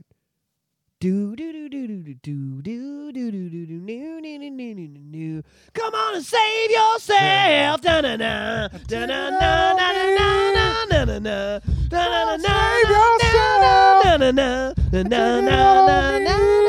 Yeah, that was dope. Up top, man. Yeah, I gotta do a. Yeah, I'm telling you, me and Mark are gonna make a fucking Chris Cornell cover. We're gonna play nothing but Soundgarden, Audio Slave, and his solo shit. And Mark's gonna sing leads, and we're gonna take over Durham Region.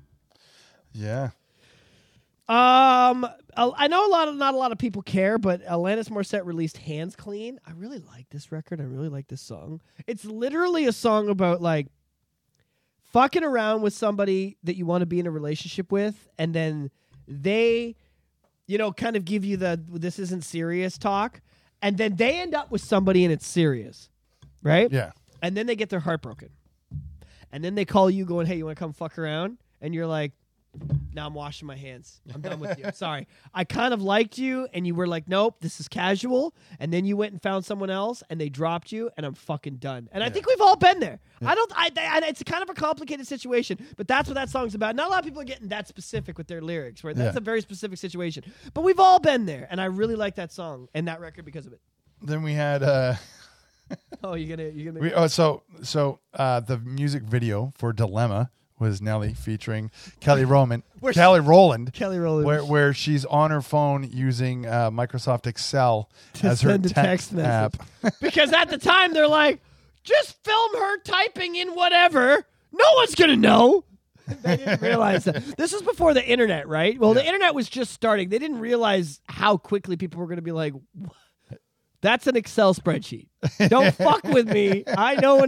I just fucking handed my homework in using the same app. Yeah. You can't, you know? Anyways. Then we had Dirty by Christina Aguilera. Ooh. I'll be real. Like, I was like, what, 15, 16? When I used to watch the Much Music Video Countdown. Yeah. I'd be like, okay, the song's 3.5 minutes. I got 3.5 minutes to bust this load. I'm telling you, man. That video was so fucking hot. It's ridiculous. And it's ridiculous. This song blew up bigger than it should have. But it was in every single movie, and it's well known for Terry Crews doing his peck pop too, and his little head bob and head nod. 1,000 Miles by Vanessa Carlton. Is that okay? I can play that on guitar. Making my way down south, talking fast. Come on. And I want you. And I miss you. Now I wonder. If I could fall into the sky. If you don't like that song, you don't like music. I don't care. Guys who are into Lamb of God will fuck with that song. I'm telling you. Yeah. There's just good music out there. You know what I thought you were talking about? The song that made it big that shouldn't have that came out that year? If you're listening. It's getting hot in here. What? So take off all your clothes. Sing it. I am getting so hot. I'm going to take my clothes off. Right? That was... To this day, that song makes the clubs open up. But also that, if you're listening, whoa. Bring it back, whoa. Yeah, dude, very tight. I'm with that. I love that shit. By the way, By the way, I tried to say I'd be there waiting for... I love how he changes his lyrics. Fruit snacks.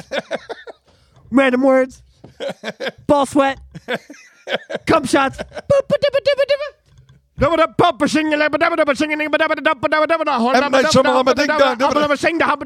Aliens. Ball sweat. Up in here. Nut swap. What? By the way, I try. Anyways, good stuff. Classic stuff. There was a lot of good music, man. There was a lot of good music out there. In my place. I don't like Coldplay, but that was a good song. I will fuck around with that. I liked it. Dirty Microphone. Okay, so we got 5 minutes to end this. So give me one major memory of yours from 2002. Oh, this one's tough, man. Signs was big. I'll be real with you. I saw Signs in theaters. I didn't know it was the same director as the other movies I liked, like Sixth Sense and stuff. Signs was a big movie for me. That movie, I remember seeing it in the Clarington Cineplex that is now surrounded by all these plazas, but I remember going to see it in that year, and it was dirt everywhere. The Canadian Tire, Walmart, none of that was there. But I remember it was new. It was brand new. So seeing Signs was big. Once again, I was a dad. Like, my sister would have been 8, 9, 1, 2. She would have been 4. So, and we'd moved to Whitby. The big breakup had happened with my parents. Mm-hmm. So we'd moved to Whitby, and I was going to start grade 11, I guess. I think I started grade 11 that September. So it was a big transition year for me. They broke up, and we'd moved to Whitby. So I was a Whitby kid now, and I hate everybody. So I think I messaged you. We talked about this earlier this week. You were talking about video games. I got to fully admit, I'm going to just come clean right now. I was a gamer. I had a Sega Saturn, I had a NES, I had a Genesis, I had a 64, I was obsessed, I had a PSX, I was into all of it. This was the end of that. I was done. I let video games go. Music took my life over. I got a guitar in 2002. I was drumming for my high school band, and my bass player left his bass. I remember... He left his base, and I found out what tablature was. I didn't know what tablature was. They said, go to mxtabs.com. Remember this? Yeah. You remember MX? Yeah, yeah, my boy. MX with a green screen, and it took forever to load. Yeah. MX was dope. And 9/11 tabs. Those are the two.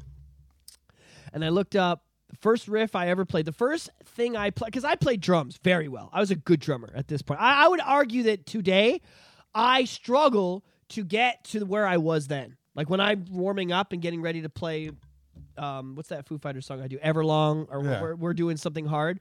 I have to get in the mode that I was in when I was that age, because I was very good at that age. And I remember playing Fat Lip and In Too Deep and being a big Sum 41 and Blink 182 guy, and just being obsessed with music. But then he would leave his bass. I was in an original band, so we were writing original stuff, and I was trying to be kind of like a Lars meets Travis meets...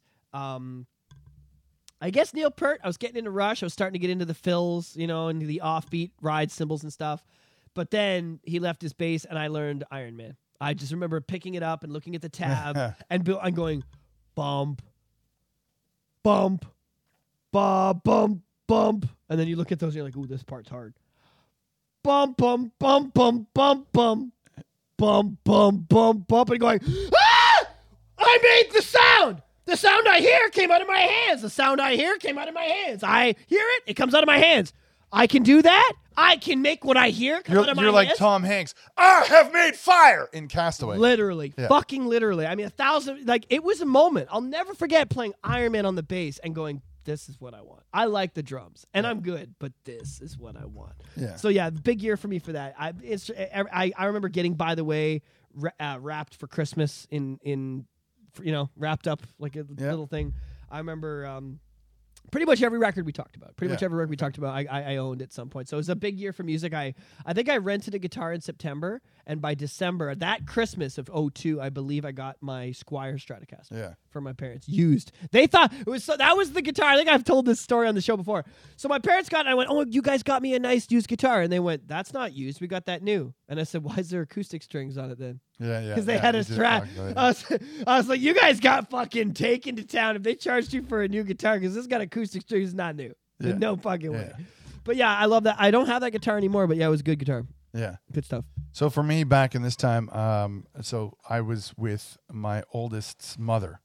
So this was around the time we met up on Canada Day of 2001, and like we were talking about dating, but by 2002 we were dating. Back together. Yeah. And for me it was, I mean, she was a big Avril fan, meaning she had the style of Avril down from the tank tops to the cargo pants to the skater shoes, shit, and I was like, I like this style. Yeah.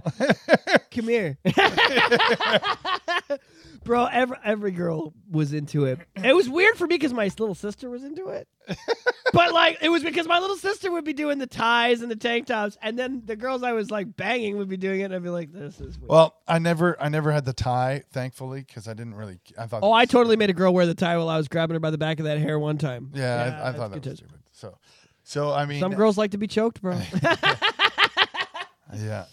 No, Avril took over. We got to admit, Avril took over. A skater. I mean, we talked about Complicated, but I will not deny that Skater Boy and I'm With You, good song. Those are good songs. Yeah. Like, if you don't like those songs, like, fuck you. Like, those are quality. Complicated is a pop hit. If you don't like it, it's pop garbage. I get that. Yeah. But Skater Boy is punk rock. It's fun. I love that, you know, sorry girl, but you missed out. That boy's mine now. We're more than just friends. This is how the story ends. That's a great fucking line, and that whole how we rock each other's world. It's a great song. It's a great song. I'm sorry. It's a great song. It's well written. The Matrix is the band that Trouble Charger hooked her up with so that she could have that record, and they kill it in the video, and they kill it. It's awesome. It's filmed downtown Toronto. It's a very cool video. And then I'm With You. I think that's probably her best ballad. And then years later, when I met up with Avril's cousin, and I was playing some songs with this guy and writing songs with this guy, I was like, dude, I have a parody for your cousin's song. And it was all, she was a skater slut. She said, stick it in my butt. He wasn't man enough for her. I don't know. If he says, no, I'm not putting in your butt, it sounds like a man to me. Right? I don't know. I never get surprised when a girl's like, yeah, so I dated this guy who was always trying to put it in my butt, and we broke up, and now he's gay. I'm like, and you didn't see that coming. Just saying. All right, but that wraps up 2001, episode 102. This has been... Or, awesome. Yeah, 2002, sorry. 2002, not 2001, episode 102. That wraps up 2002, 102. Merry Christmas, Happy New Year's. We wish you a Merry Christmas. We wish you a Merry Christmas. We wish you a Merry Christmas and a Shot Pod New Year. There you go. Start out with Star Wars, end with Shot Pod. I love it. We'd like to thank everybody who listens to us, because once again, we've hit like a crazy amount of listeners this year, and let's just keep it going, man. We hope we're keeping to pump out the good content. Where can we find ourselves? Well, hang on a second. If anybody's, remember what we mentioned before, if anybody's bored or depressed over the new year, you could check us out, or check me out on twitch.tv/armyshot. On Tuesdays, 8 p.m., Thursdays, 8 p.m., and the weekend? If you pay attention to the socials, you'll see it. Don't forget to check us out on YouTube, Spotify, Amazon Podcasts, Apple Podcasts. And anywhere else. Google us. We're everywhere. TheShotPod.com. Remember the zero in shot. If you forget the zero in shot, then your Christmas is not going to be merry. That's right.